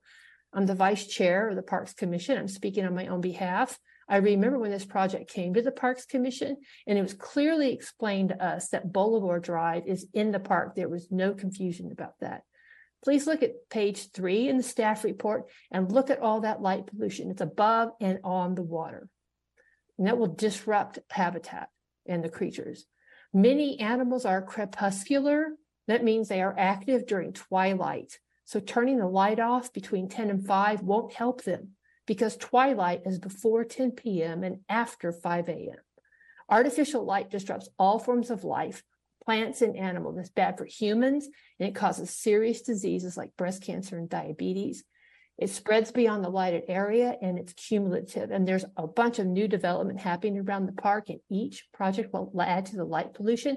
And what you already heard, there's already so much light pollution, so it doesn't matter. Well, where do we stop it? Are we just going to keep allowing them to keep adding and keep adding? And we're never going to have a night sky again.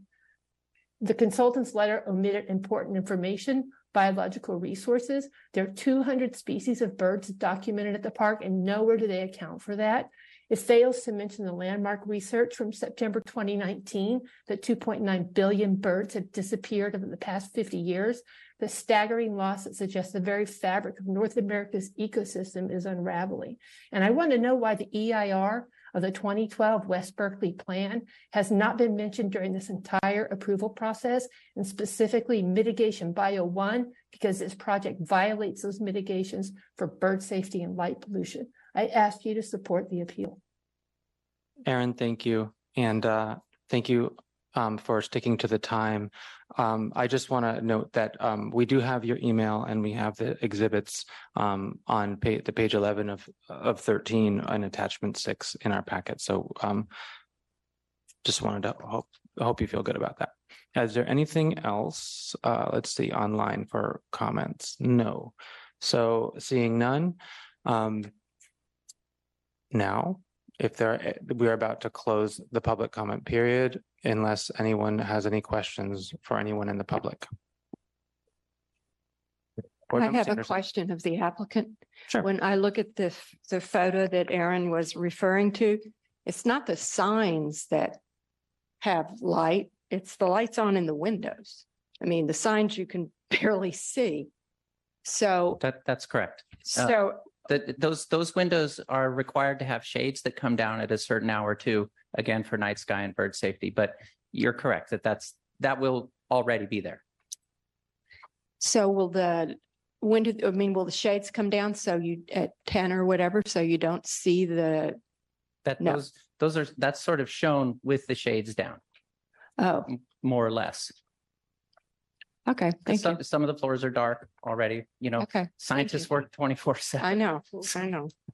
All right, thank you. Board Member Tregub. Yeah, could you just clarify? You said this project is night sky compliant and reading at it, uh, reading the report, it's based on the lumen count. Uh, and, as opposed to where specifically the signage is at with respect to the ground level. So maybe this is a question for you, maybe it's for staff, but uh, I would actually appreciate an overview of what criteria there are that would make something dark sky compliant. And specifically in this case, is it based on the intensity of the light uh, or the height or both? There's, as I understand it, and I'm going to ask Dixon to come up, but there are three primary components to the night sky compliance with this one. It is the temperature of the light itself. Um, it is the brightness of the light, and it's do they turn off at at a certain time uh, over the course of the night. And all three of those things are the case with respect to dark sky policy um, for these signs. Yeah, I'll just add and setting them back underneath the eaves helps to dampen any light going up, which is key. Right. Thank you. Any other questions? Board Member Thompson? Can you um speak on the comment that was made about the creatures being active at twilight time and in relation to the ten PM to five AM comment? I- I'm going to ask uh, if staff would be so kind as to promote um, HT Harvey and Associates. Who's the name that we want to promote? I believe it's Scott. Terrell. Scott, Is that yes. Correct. Please, that would be terrific. And I will let the biologist answer that question. Wait, what? If they're still with us. Nope, There he is. Scott has been promoted to panelist. He should be able to speak. Scott, you're muted. Are you with us? There we go. Can you hear me? Terrific. And uh, Board Member Thompson, we could have that question again. So the question um was, can you please speak on the comment of our wildlife being impacted at the twilight time as opposed to the ten PM to five AM timeframe? Um, yeah, in general, um, most uh, issues with light um, and birds uh, involve nocturnal migrants. They're songbirds that migrate at night. And um, the typical period of lights out, especially during migration, is typically 10 o'clock um, at night or 9 or 10 uh, till uh, shortly before dawn. And um, the, yeah, so, you know, this, this, pro the signs are going to be turned off during the period uh, that meets bird safe standards and guidelines. You want to?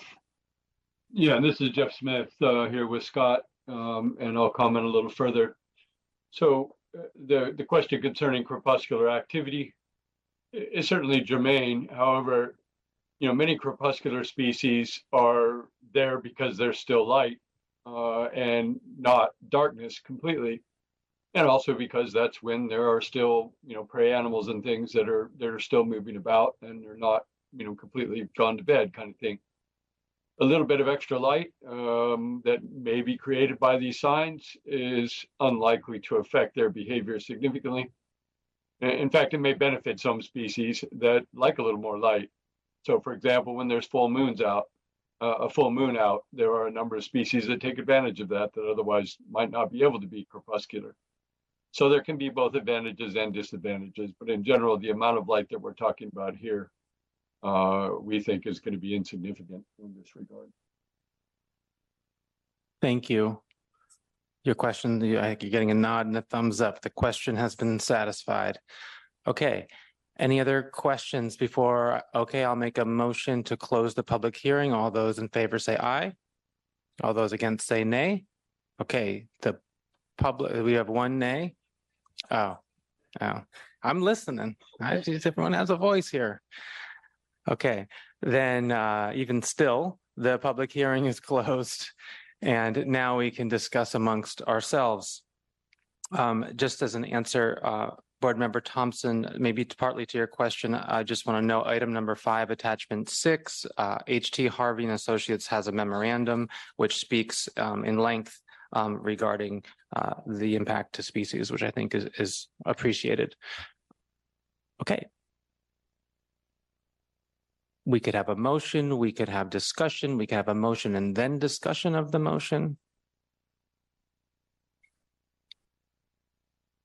Board Member Young. Um, okay, so some uh observations. Um, I was in Redwood City, South Bay, like Silicon Valley, I guess, you know, a few weeks ago. And like the signs they have on those like office parks and stuff out there are like hella bright. And I think my impression of the renderings relative to those are like, these are pretty mild and it's like cool. Um, also like, I don't know, Emeryville, like they got signs and stuff. So like, this is, I don't know, not like too hectic, but also, okay. Some large like forest from the trees thoughts of mine are like, the general trajectory of like the economy of West Berkeley is this challenge of how do we transition an economy that has been, you know, a manufacturing economy that has been hollowed out. How do we transition it to be, you know, this service sector, new technology, biomedical, you know, innovation economy? And like this is definitely an example of that. And, you know, I think that in the Bay Area, it's been happening for so long that sometimes we take it for granted that like investment is unusual within the broad scope of the American experience. So not to be like, got to pander to companies, but also like, this is a good thing. So yeah, that's my thoughts. Okay, Board Member Sanderson and then Board Member Matthews. Well, I'm been thinking about all of the information on all three sides of this issue. And it seems to me, especially when I looked at the night view, that the lights on the signs will be turned off at 10 p.m. If those lights are on before 10 p.m., they're barely visible. So I'm okay with the lights being at the height they are proposed because I think it's a much better um, a much better architectural um, view.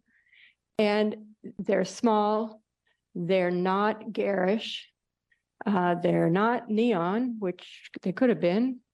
Um, so it seems to me that that the staff and the applicant have done a lot to minimize the signs and keep them much smaller than they could have been. So, and I understand the concerns about the impact on wildlife, but I think given that a full moon is going to be brighter than these signs, um, and we have a full moon once a month. I mean, so I would, I would like to deny the appeal, make a motion to deny the appeal um, and approve the project. Um, because I think that staff has used the exceptions in a very thoughtful way. You know, you have a very big building, a new kind of style. There, there can never be a regulation on something like design that is precise and will fit every project perfectly.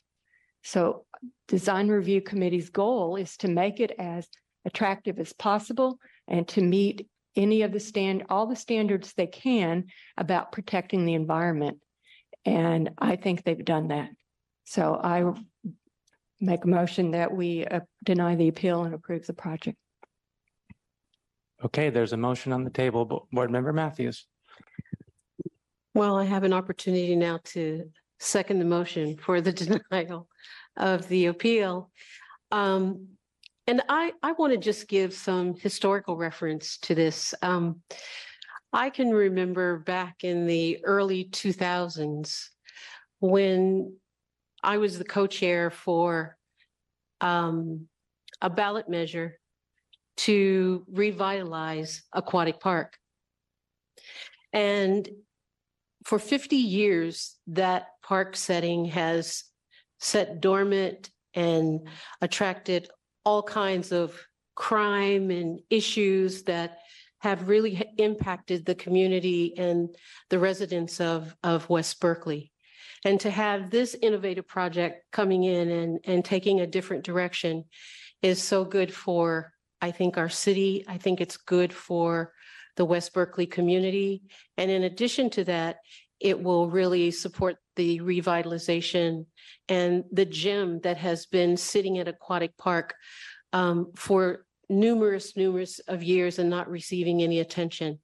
So I think that um, the signage is really important because every um, business needs identification. Every um, they deserve that um, in order to create their own personal kind of landmark of, of what they're doing in, in innovation.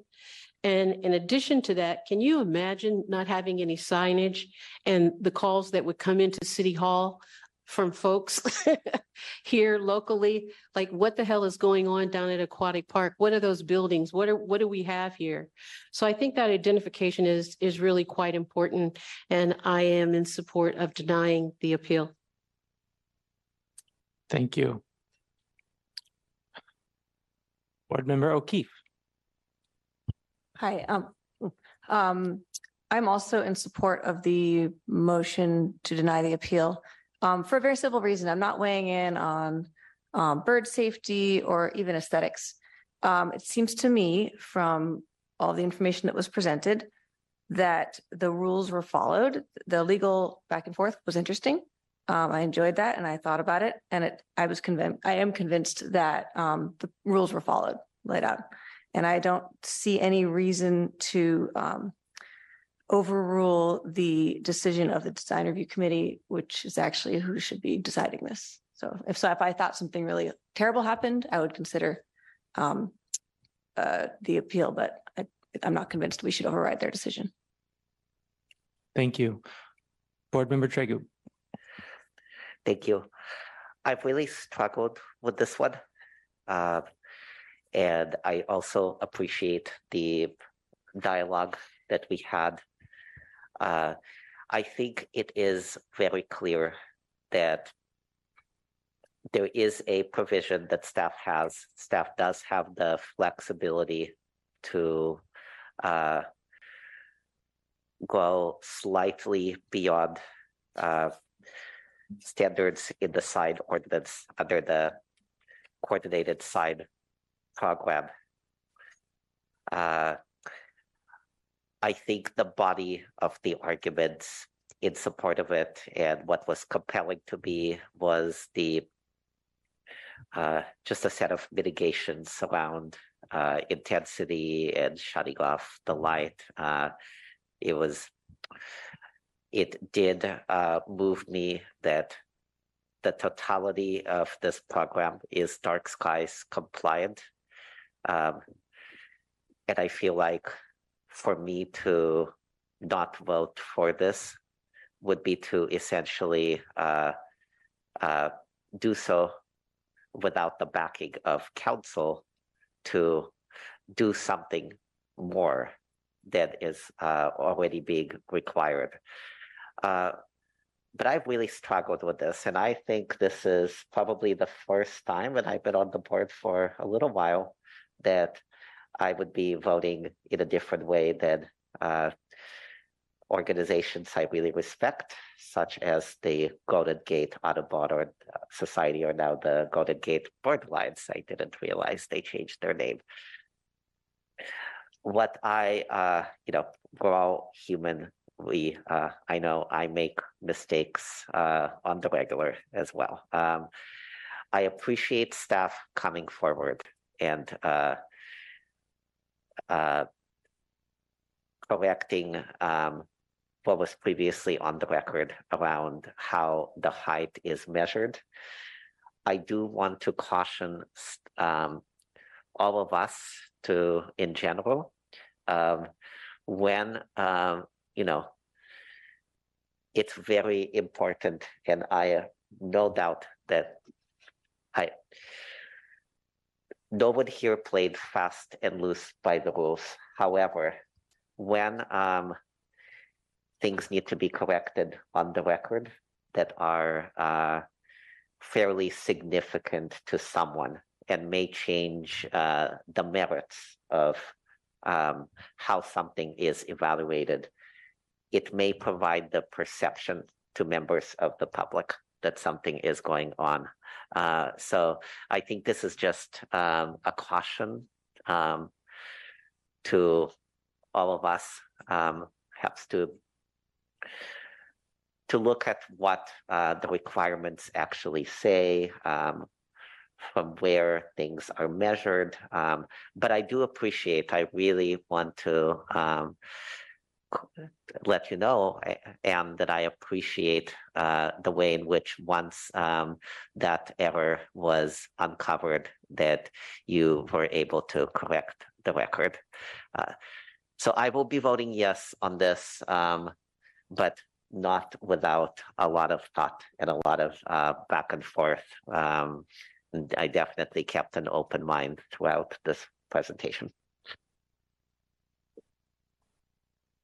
I would just like to make a comment about the presentations this evening and all of this productive discussion and every single word that came from each person this evening um, comes from a place of care for our city. It comes from people who are deeply invested in our city, that volunteer their time in our city, that have worked in our city for and continue to work in our city in many ways, in private and publicly. I just want to say thank you uh, for this important discussion and for everybody's contribution here. Any other discussion? Okay, then let's make a vote. Board Member Luna Para. Thank you. Um, similarly, um, to uh, Commissioner Tregub, I've also had a really hard time with this and um, I am not sure if I am convinced um, that the uh, sorry, I'm missing the word. Um, that the the deviance from the um the code should be um given at, in this moment. I um but I I have been giving a lot of thought to it and I really appreciate the changes that the um that the applicant has made or the the project managers have made. Um so I I'm just very conflicted, but yeah, thank you. Thank you. Board Member Tregub. Sorry, and whatever the outcome here is, uh, should this find its way to council, I um, I think council is really the best place to um, because they are a policy making body to uh, because what the on the merits, the coordinated sign ordinance makes sense to me. It provides needed flexibility. I think what we are uncovering here is how all of these ordinances uh, interface or perhaps don't always interface with one another. Um, and I think this is a really interesting uh, problem that uh, council is well equipped to, well, or not, but it is probably the responsibility of council to wrestle with this question. Yeah, I agree. Okay, thank you. Now we will take a vote. All right. We have a motion on the table from uh, Board Member Sanderson, second by Board Member Matthews to deny the appeal. Thank you, Chairperson Duffy. Uh, the motion is to uphold the Design Review Committee's decision to approve the coordinated sign program under DRCP 2023-002 and dismiss the appeal. When I call your name, please state your vote. Commissioner Tregub, Aye. Chairperson Duffy, Aye. Chairperson Gaffney, Yes. Commissioner Thompson, Abstain. Commissioner Lunapara, Abstain. Commissioner O'Keefe, Yes. Commissioner Matthews, Yes. Commissioner Young, Yes. Commissioner Sanderson. Yes. Thank you. Okay, so we have two abstentions and we have six yeses. Seven yeses. Thanks for the support. The motion passes.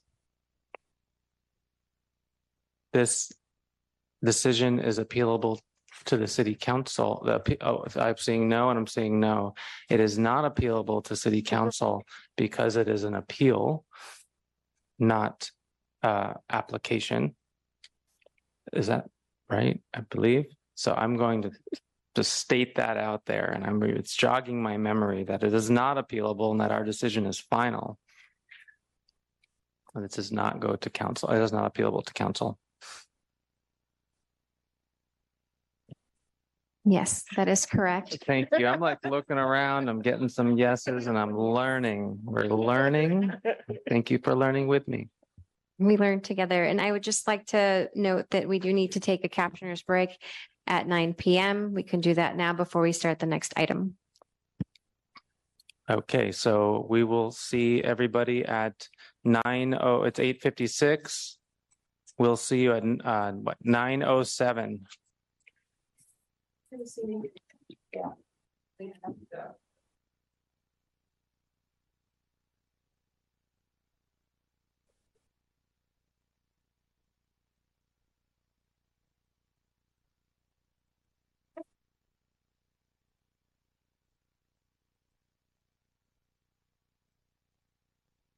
I already talked all of them.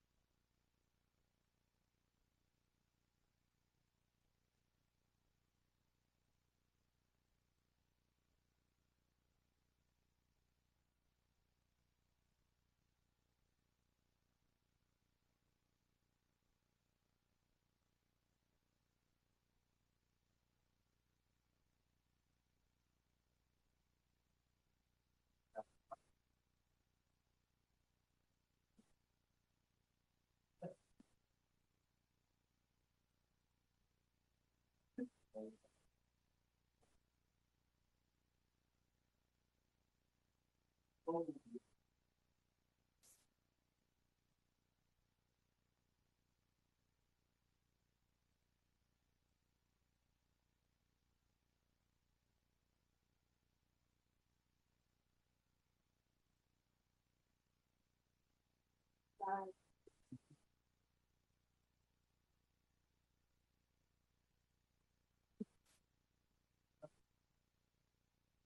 Okay, it is nine oh seven. Welcome back, everybody.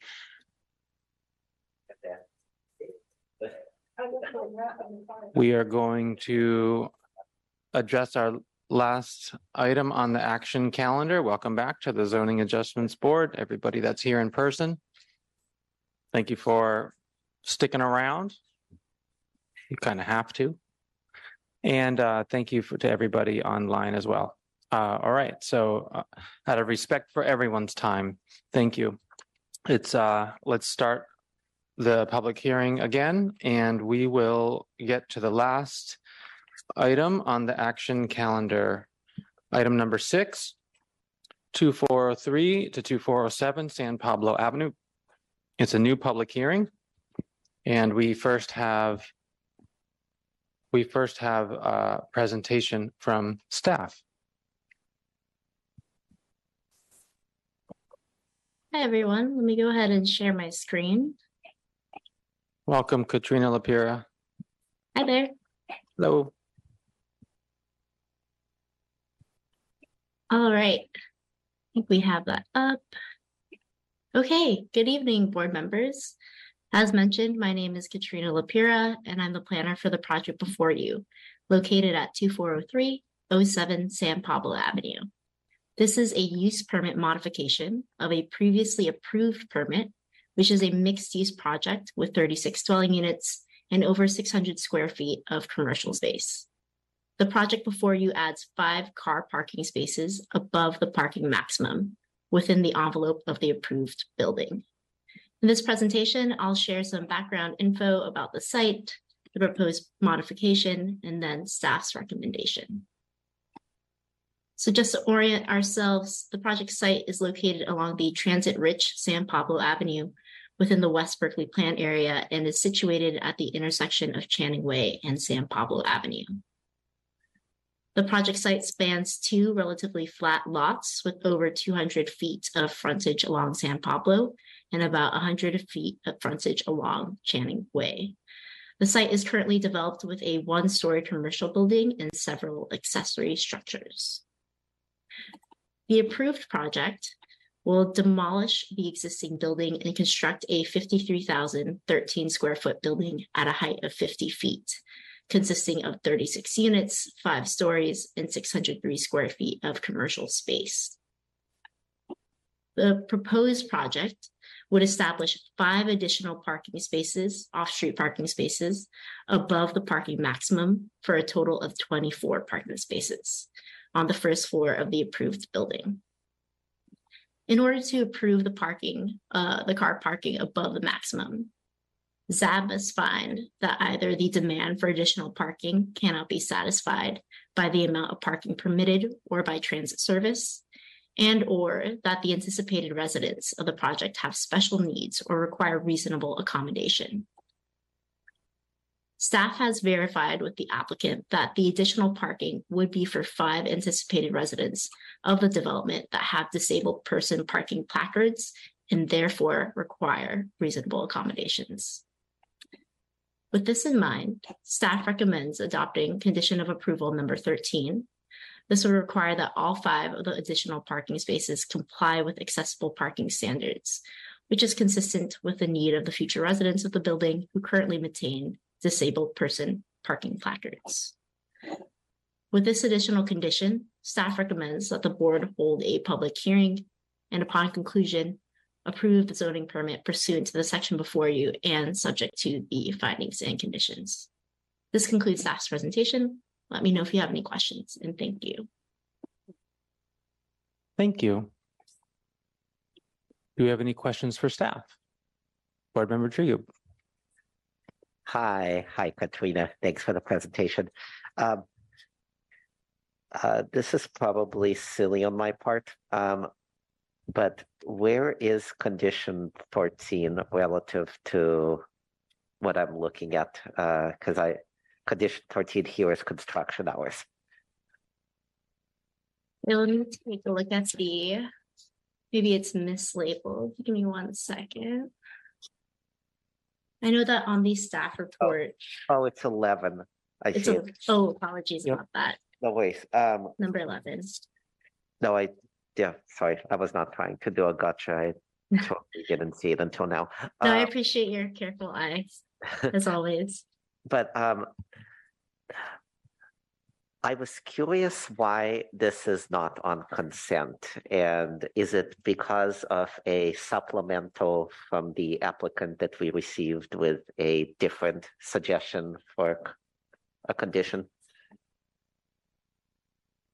Yes. No, oh, One of those. Okay, thank you. Are there any other board member Luna Para? Just to clarify, all five of the additional off-street parking spaces will be accessible parking spaces, correct? No. Oh, no. that's, They, sorry, is that question directed at staff? you can't ask them questions yet. They haven't presented yet. So Oh, you my can bad. ask Yeah, I- staff at and staff then is we get fine. to ask the applicant. At staff. So that's um staff's recommendation. It's included in the condition of approval. Got it. Okay, thank you.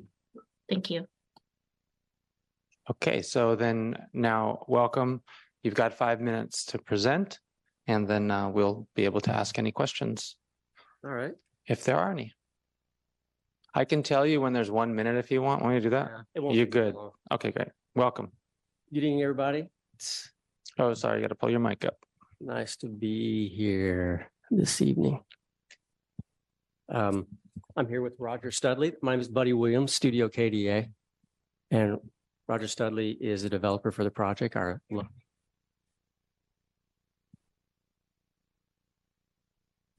How about now? That's good. Is that better? Thanks. All right.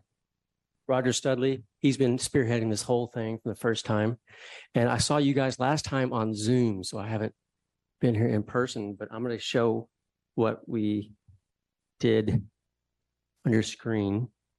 Just a few slides, and I have five, four or five additional slides to be talking through. I can forward this thing.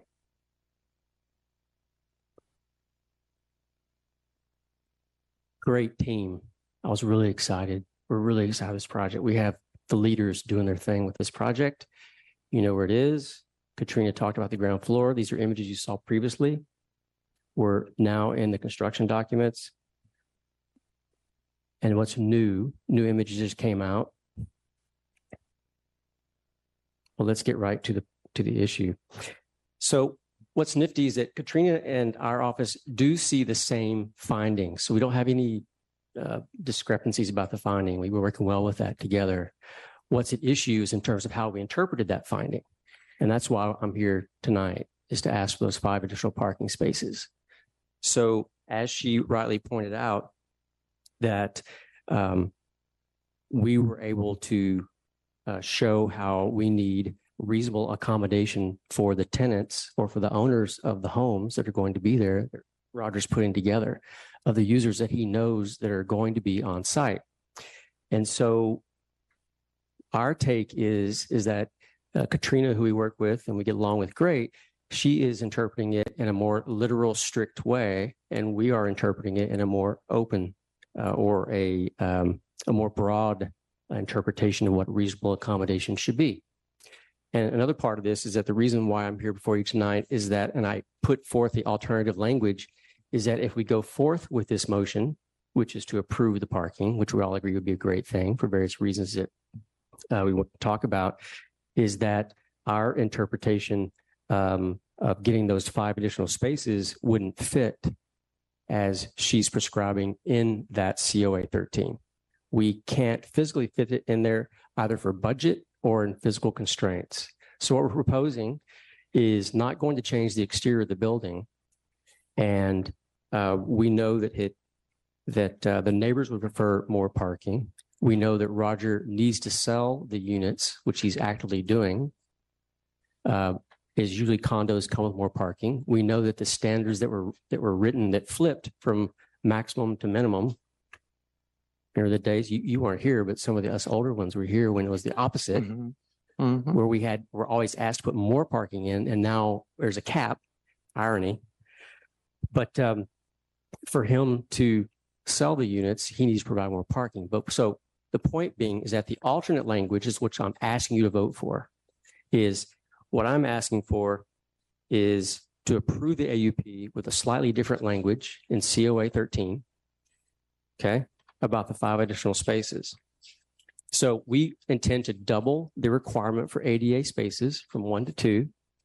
And the additional four parking spaces are parked how they see fit according to, uh, we call them regular parking spaces according to the code at Berkeley Planning and Building, Building Department.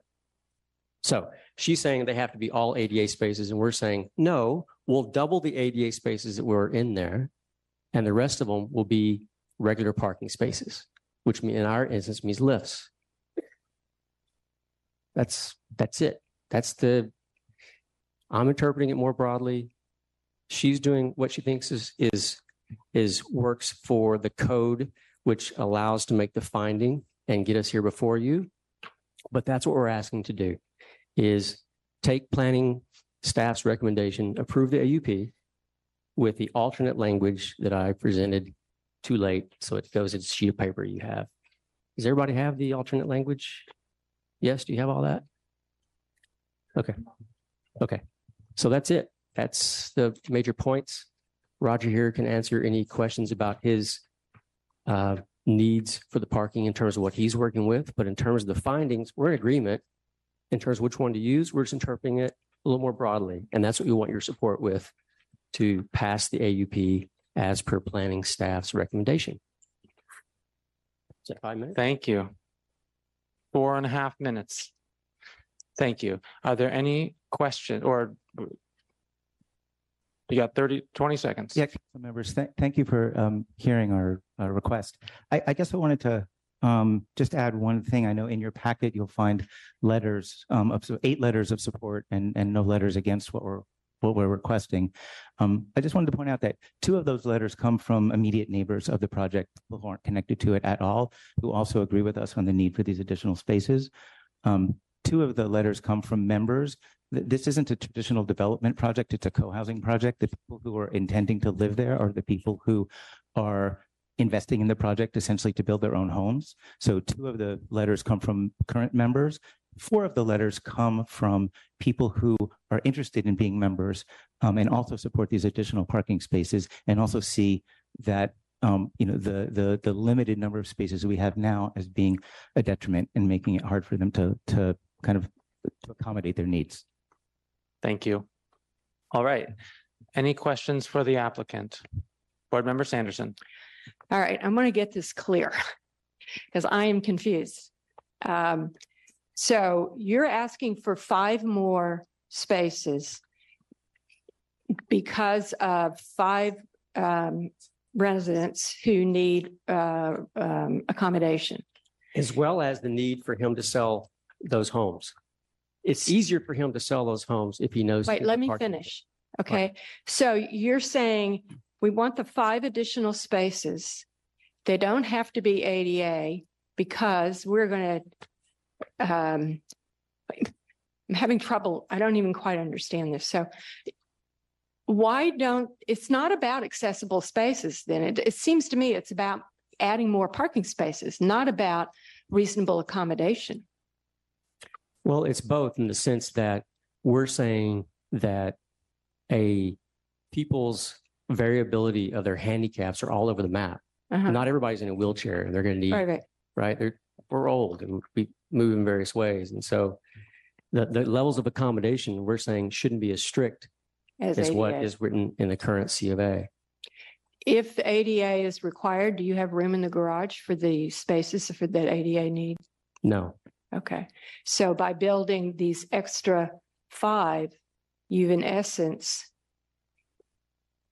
prevented the building of of more ADA spaces? We, we doubled what's required by code to two. Two is, Yeah. so you're going to go four? No, we have one currently and we're So doubling that. to two is double? Yeah. Okay. All right, I gotta think about this. Anybody else? Board Member Luna Lunapara. Actually, if you, Yeah, so um just so so this is a request under a reasonable accommodation change zoning. And you know, as far as I understand, that the the the statutory impetus for making such a finding is from state and federal law.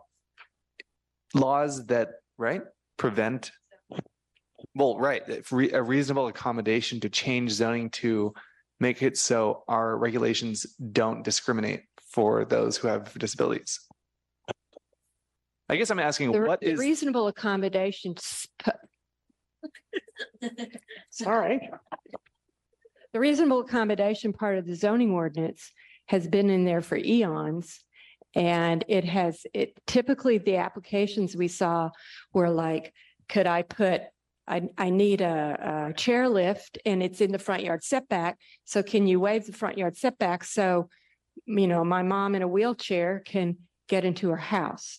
Those are the kinds of things that we, we normally saw. I don't remember that it, it's not, I don't remember that it- it referenced any state or federal law. It's just something that's been in zoning for a long time.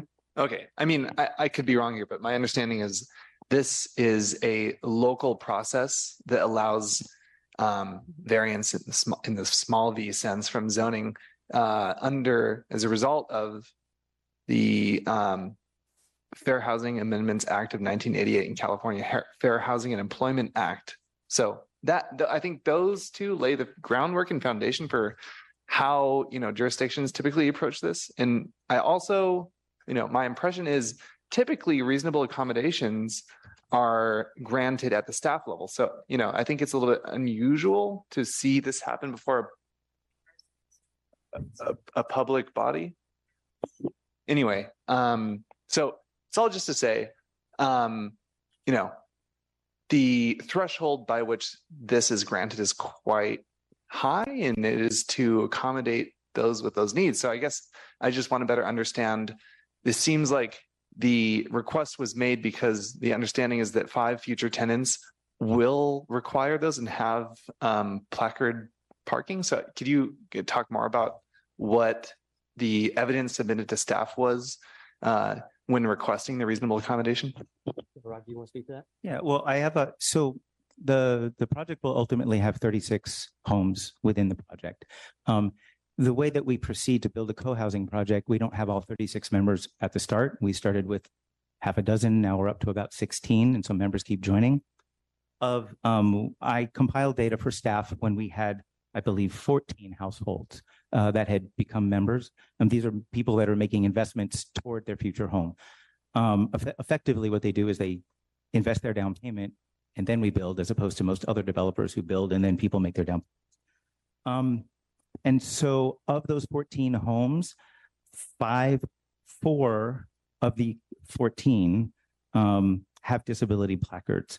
Um, 45%. And so they have the, but the disability placard isn't necessarily the only thing that that indicates that you need an accommodation, right? We have um, 45% of the current residents are age 70 or older. Another 30% are in the 30 to 50 age range. We've got um, the the the number of parking spaces we have can't accommodate the needs of the people who are going to live in the space. Um, the the the flip that Buddy was talking about when the housing when the when the when the um, the regulation was changed from a minimum of one space to a maximum of half a space. My understanding is that contemplated more of the bulk of housing in Berkeley, which is student housing or entry level rental housing. It didn't contemplate families, elders, senior citizens, households with many kids living under the same roof. It's hard to accommodate the needs of all of these people with only the 19 parking spaces. We're asking for a few more. And some of those, like I said, four of them have disability placards. Um, they don't all need fully um, compliant ADA spaces, but they do need additional parking. Board Member Young? Um, you said four, four of the um confirmed tenants? Four of the, con- four of the 14 confirmed, well, yes, four of the 14 confirmed tenants. Okay, so the staff report on page, the, the, the first page of um, the findings and conditions says five of the confirmed tenants. So, you know, I, I would The- like if there's any clarification on that number. Yeah, I mean, I, kn- I, I passed this along to Buddy, who passed it along to staff, who, I bel- as I read it in the report, said it was, you know, confidential information, so I don't, I could share this with you. There's a fifth one person whose adult daughter um, has a disability placard, and that may be where the, you can sort of, you can, actually, no, uh, am I reading this wrong? One, two, three, four, five, correct. There's four, and the one person that has an adult daughter that, that doesn't live there full-time um, that has a disability placard. But again, this is only 14 of the known residents. We're still, we still have another 22 um, members, residents to, to acquire. So the odds of us having at least one more need, a need for one more space is clearly there. So I think I get it now. You have nineteen spaces in your project and you're going to have thirty-six units. Correct. And then, so basically, you don't have enough spaces to handle people who don't have any disabilities and those who you know will. You've got to have a parking space for the people who have disabilities. S- They don't necessarily need, I mean, my mother had a placard and we drove around all the time and I put her in a walker and we walked away. So you basically just need more parking spaces Correct. because the, the percentage of residents is looking to be high enough that you're going to need more parking spaces. So it's, it's not about ADA, it's about having enough parking spaces so you can accommodate the people who, residents who are already have a higher percentage of people in that category. And as you fill up the rest of the units, you're going to get even more. So you need more parking spaces to be able to accommodate in the future the num, the percentage of residents who seem to need some kind of accommodation. Exactly. Yes. I- I- the If I understand your question correctly, it's not like specifically ADA spaces that we see. Um, if I'm looking at the Berkeley Municipal Municipal Code section that was cited in the report, um, you know, we have an apparent demand for additional parking um, that cannot be satisfied be- by the amount of parking permitted, and or, and I think both of these things are true, um, that the anticipated residents have special needs or require reasonable accommodation that relate to disability, health, and safety. Okay. I- I get it now. Thank you. Any other questions for the applicant? If not, then we'll go to the public to speak. Our screens. Oh.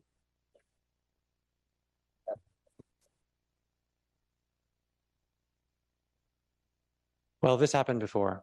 And uh, so bear with us. We'll have to pause for a moment so that uh, we make sure everybody can see everything. So bear with us. What they've done in the past is uh, Secretary Samantha Updegrave like waves all the special magic and resets the thing and IT comes out and then it and then it works. Mm-hmm. I'm so thankful.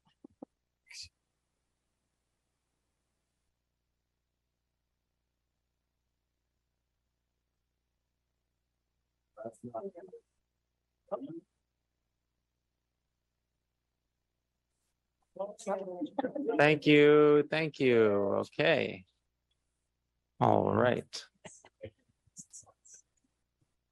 Thank you so much. Okay, we're back at it. We didn't need to take a break. So um, there are no public commenters here in person. There are no hands.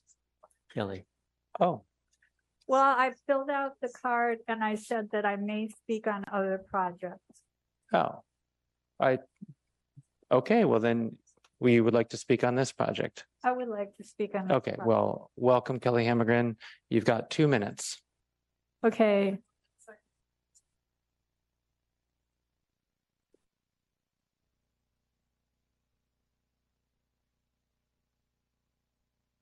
I'll try not to speak too long. Um, so I remember this project when it first came before DRC. Um, it was, um, it was quite an exciting project. And as far as the parking spaces, I just really think you ought to give them to them. And um, if you're going to put any requirements on them, then I would say, I, I think that looking at the future and making us all feel good about the environment, because that's why we're supposed to be taking cars away from people, right? It's going to solve our climate problem. Um, let's just ask them to be not EV ready, but uh, actually that someone could drive up with their EV and plug it in. I think that um, if you're going to put any conditions on it, that would be a good condition if they're agreeable to, so that we can encourage the people who do bring their cars to have EVs instead of fossil fuels. So that would be a good thing.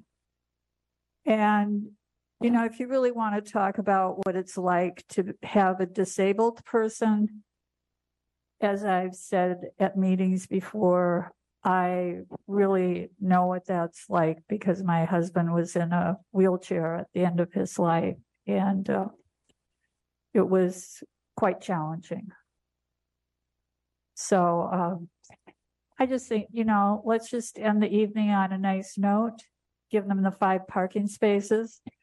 And that last building, when we talked about having the lights at the top of the building, that six hundred Addison project has a thousand parking 10 seconds. spaces. So, you know, we're taking away parking from where we live and we're giving parking to where people work. Thank you. Your time is up. Okay. Okay. So that concludes the public comment period. We now have a motion to close the public hearing. Motion to close the public hearing. Is there a second? Board Member Sanderson seconds. I made the motion. Thank you. And let's take a vote. All those in favor say aye. Aye. All those against say nay. Okay, so the public hearing is now closed. And now I'll entertain a motion or discussion or both. Board Member O'Keefe. I move to give them the parking spaces. The, the ones they want. And here's why. Here's why. I'm sorry, I'm really irritated right now.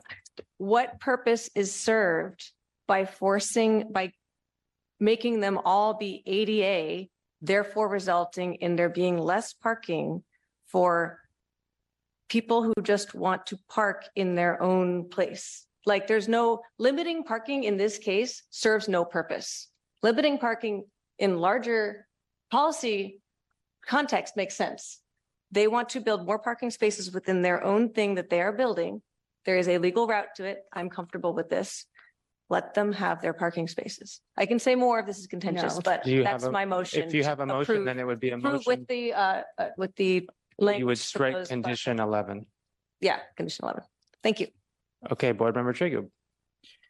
And I think I am going to second, uh, but I just wanted to confirm from I staff. just had a thought I had heard a motion and I thought I heard a second, but there's, there, neither actually happened. So.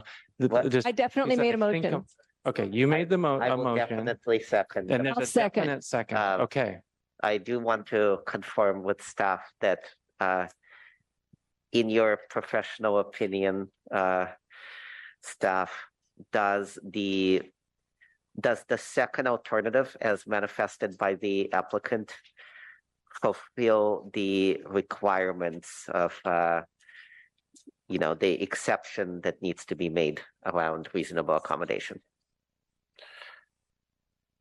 Yes, it would be. That was a question to that was a someone. question That to is a staff. question for staff. In order to make the finding to allow um, the additional five parking spaces for reasonable reasonable accommodation, we needed to support that finding, and the applicant did provide a table identifying that individuals required a um, handicap placard in order to park. So um, I think that satisfies the finding. Either, either alternative, both the staff and the applicant submitted alternative. Yes. Okay, I am happy to second this motion. Boom.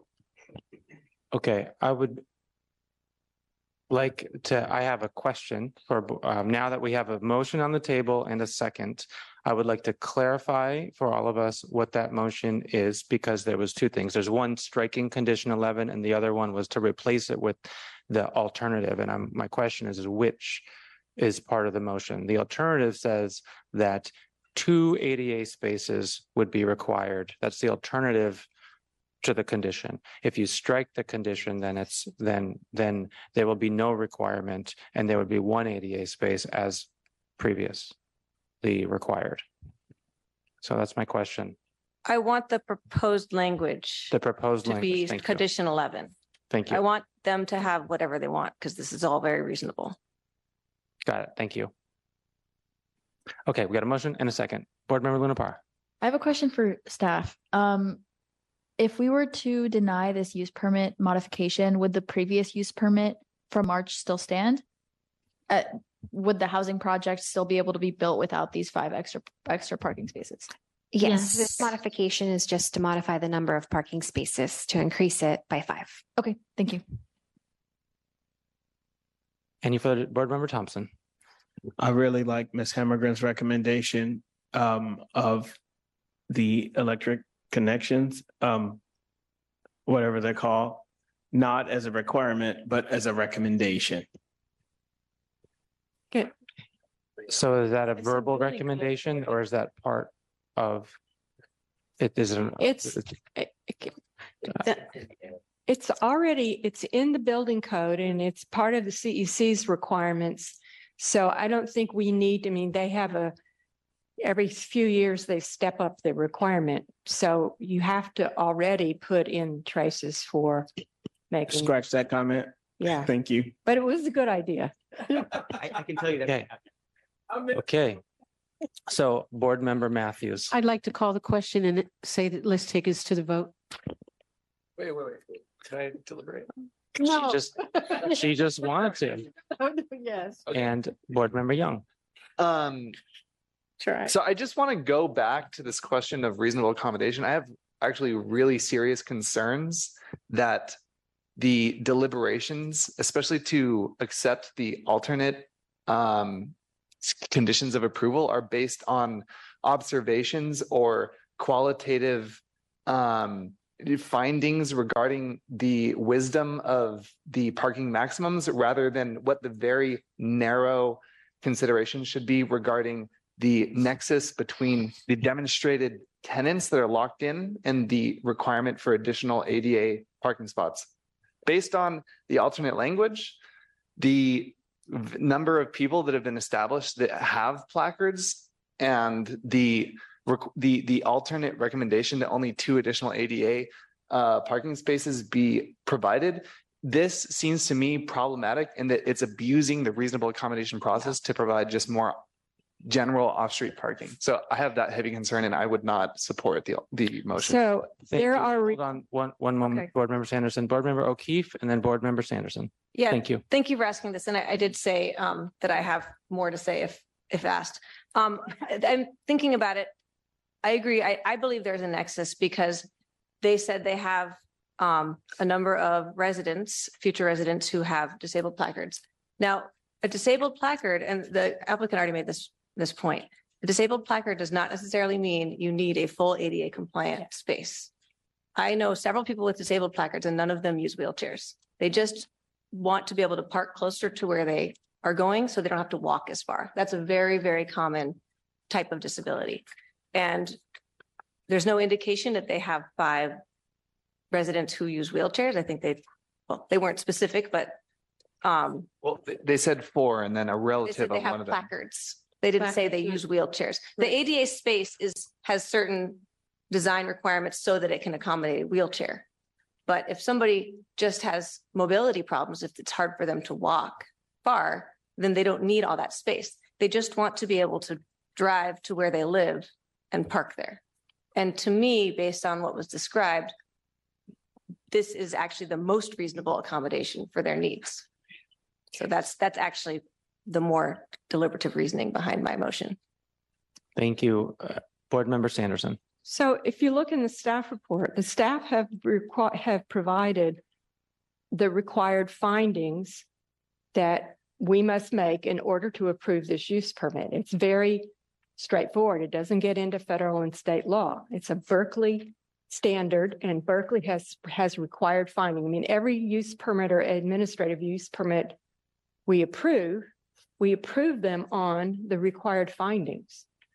Those are the, that's the, the, the, the uh, assignment for ZAB is if you can make this finding, then yes, you can approve that use permit. If you can't make that finding, no, you can't approve that use permit. So that's why earlier we were asking Anne about the required findings. I mean, so they are in the staff report, the explanation. And if you want more explanation from staff, then, I mean, it- it- this is not,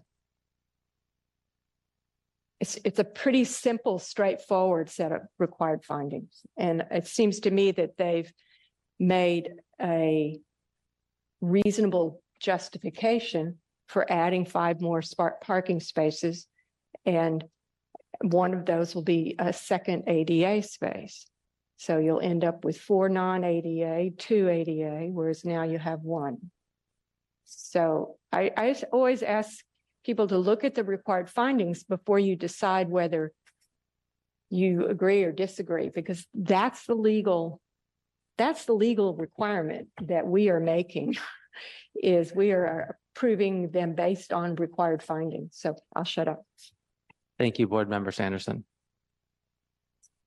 Agreed. So, okay, let's, uh, we've got a motion on the table. We've got a second. We've had a discussion. Let's take a vote.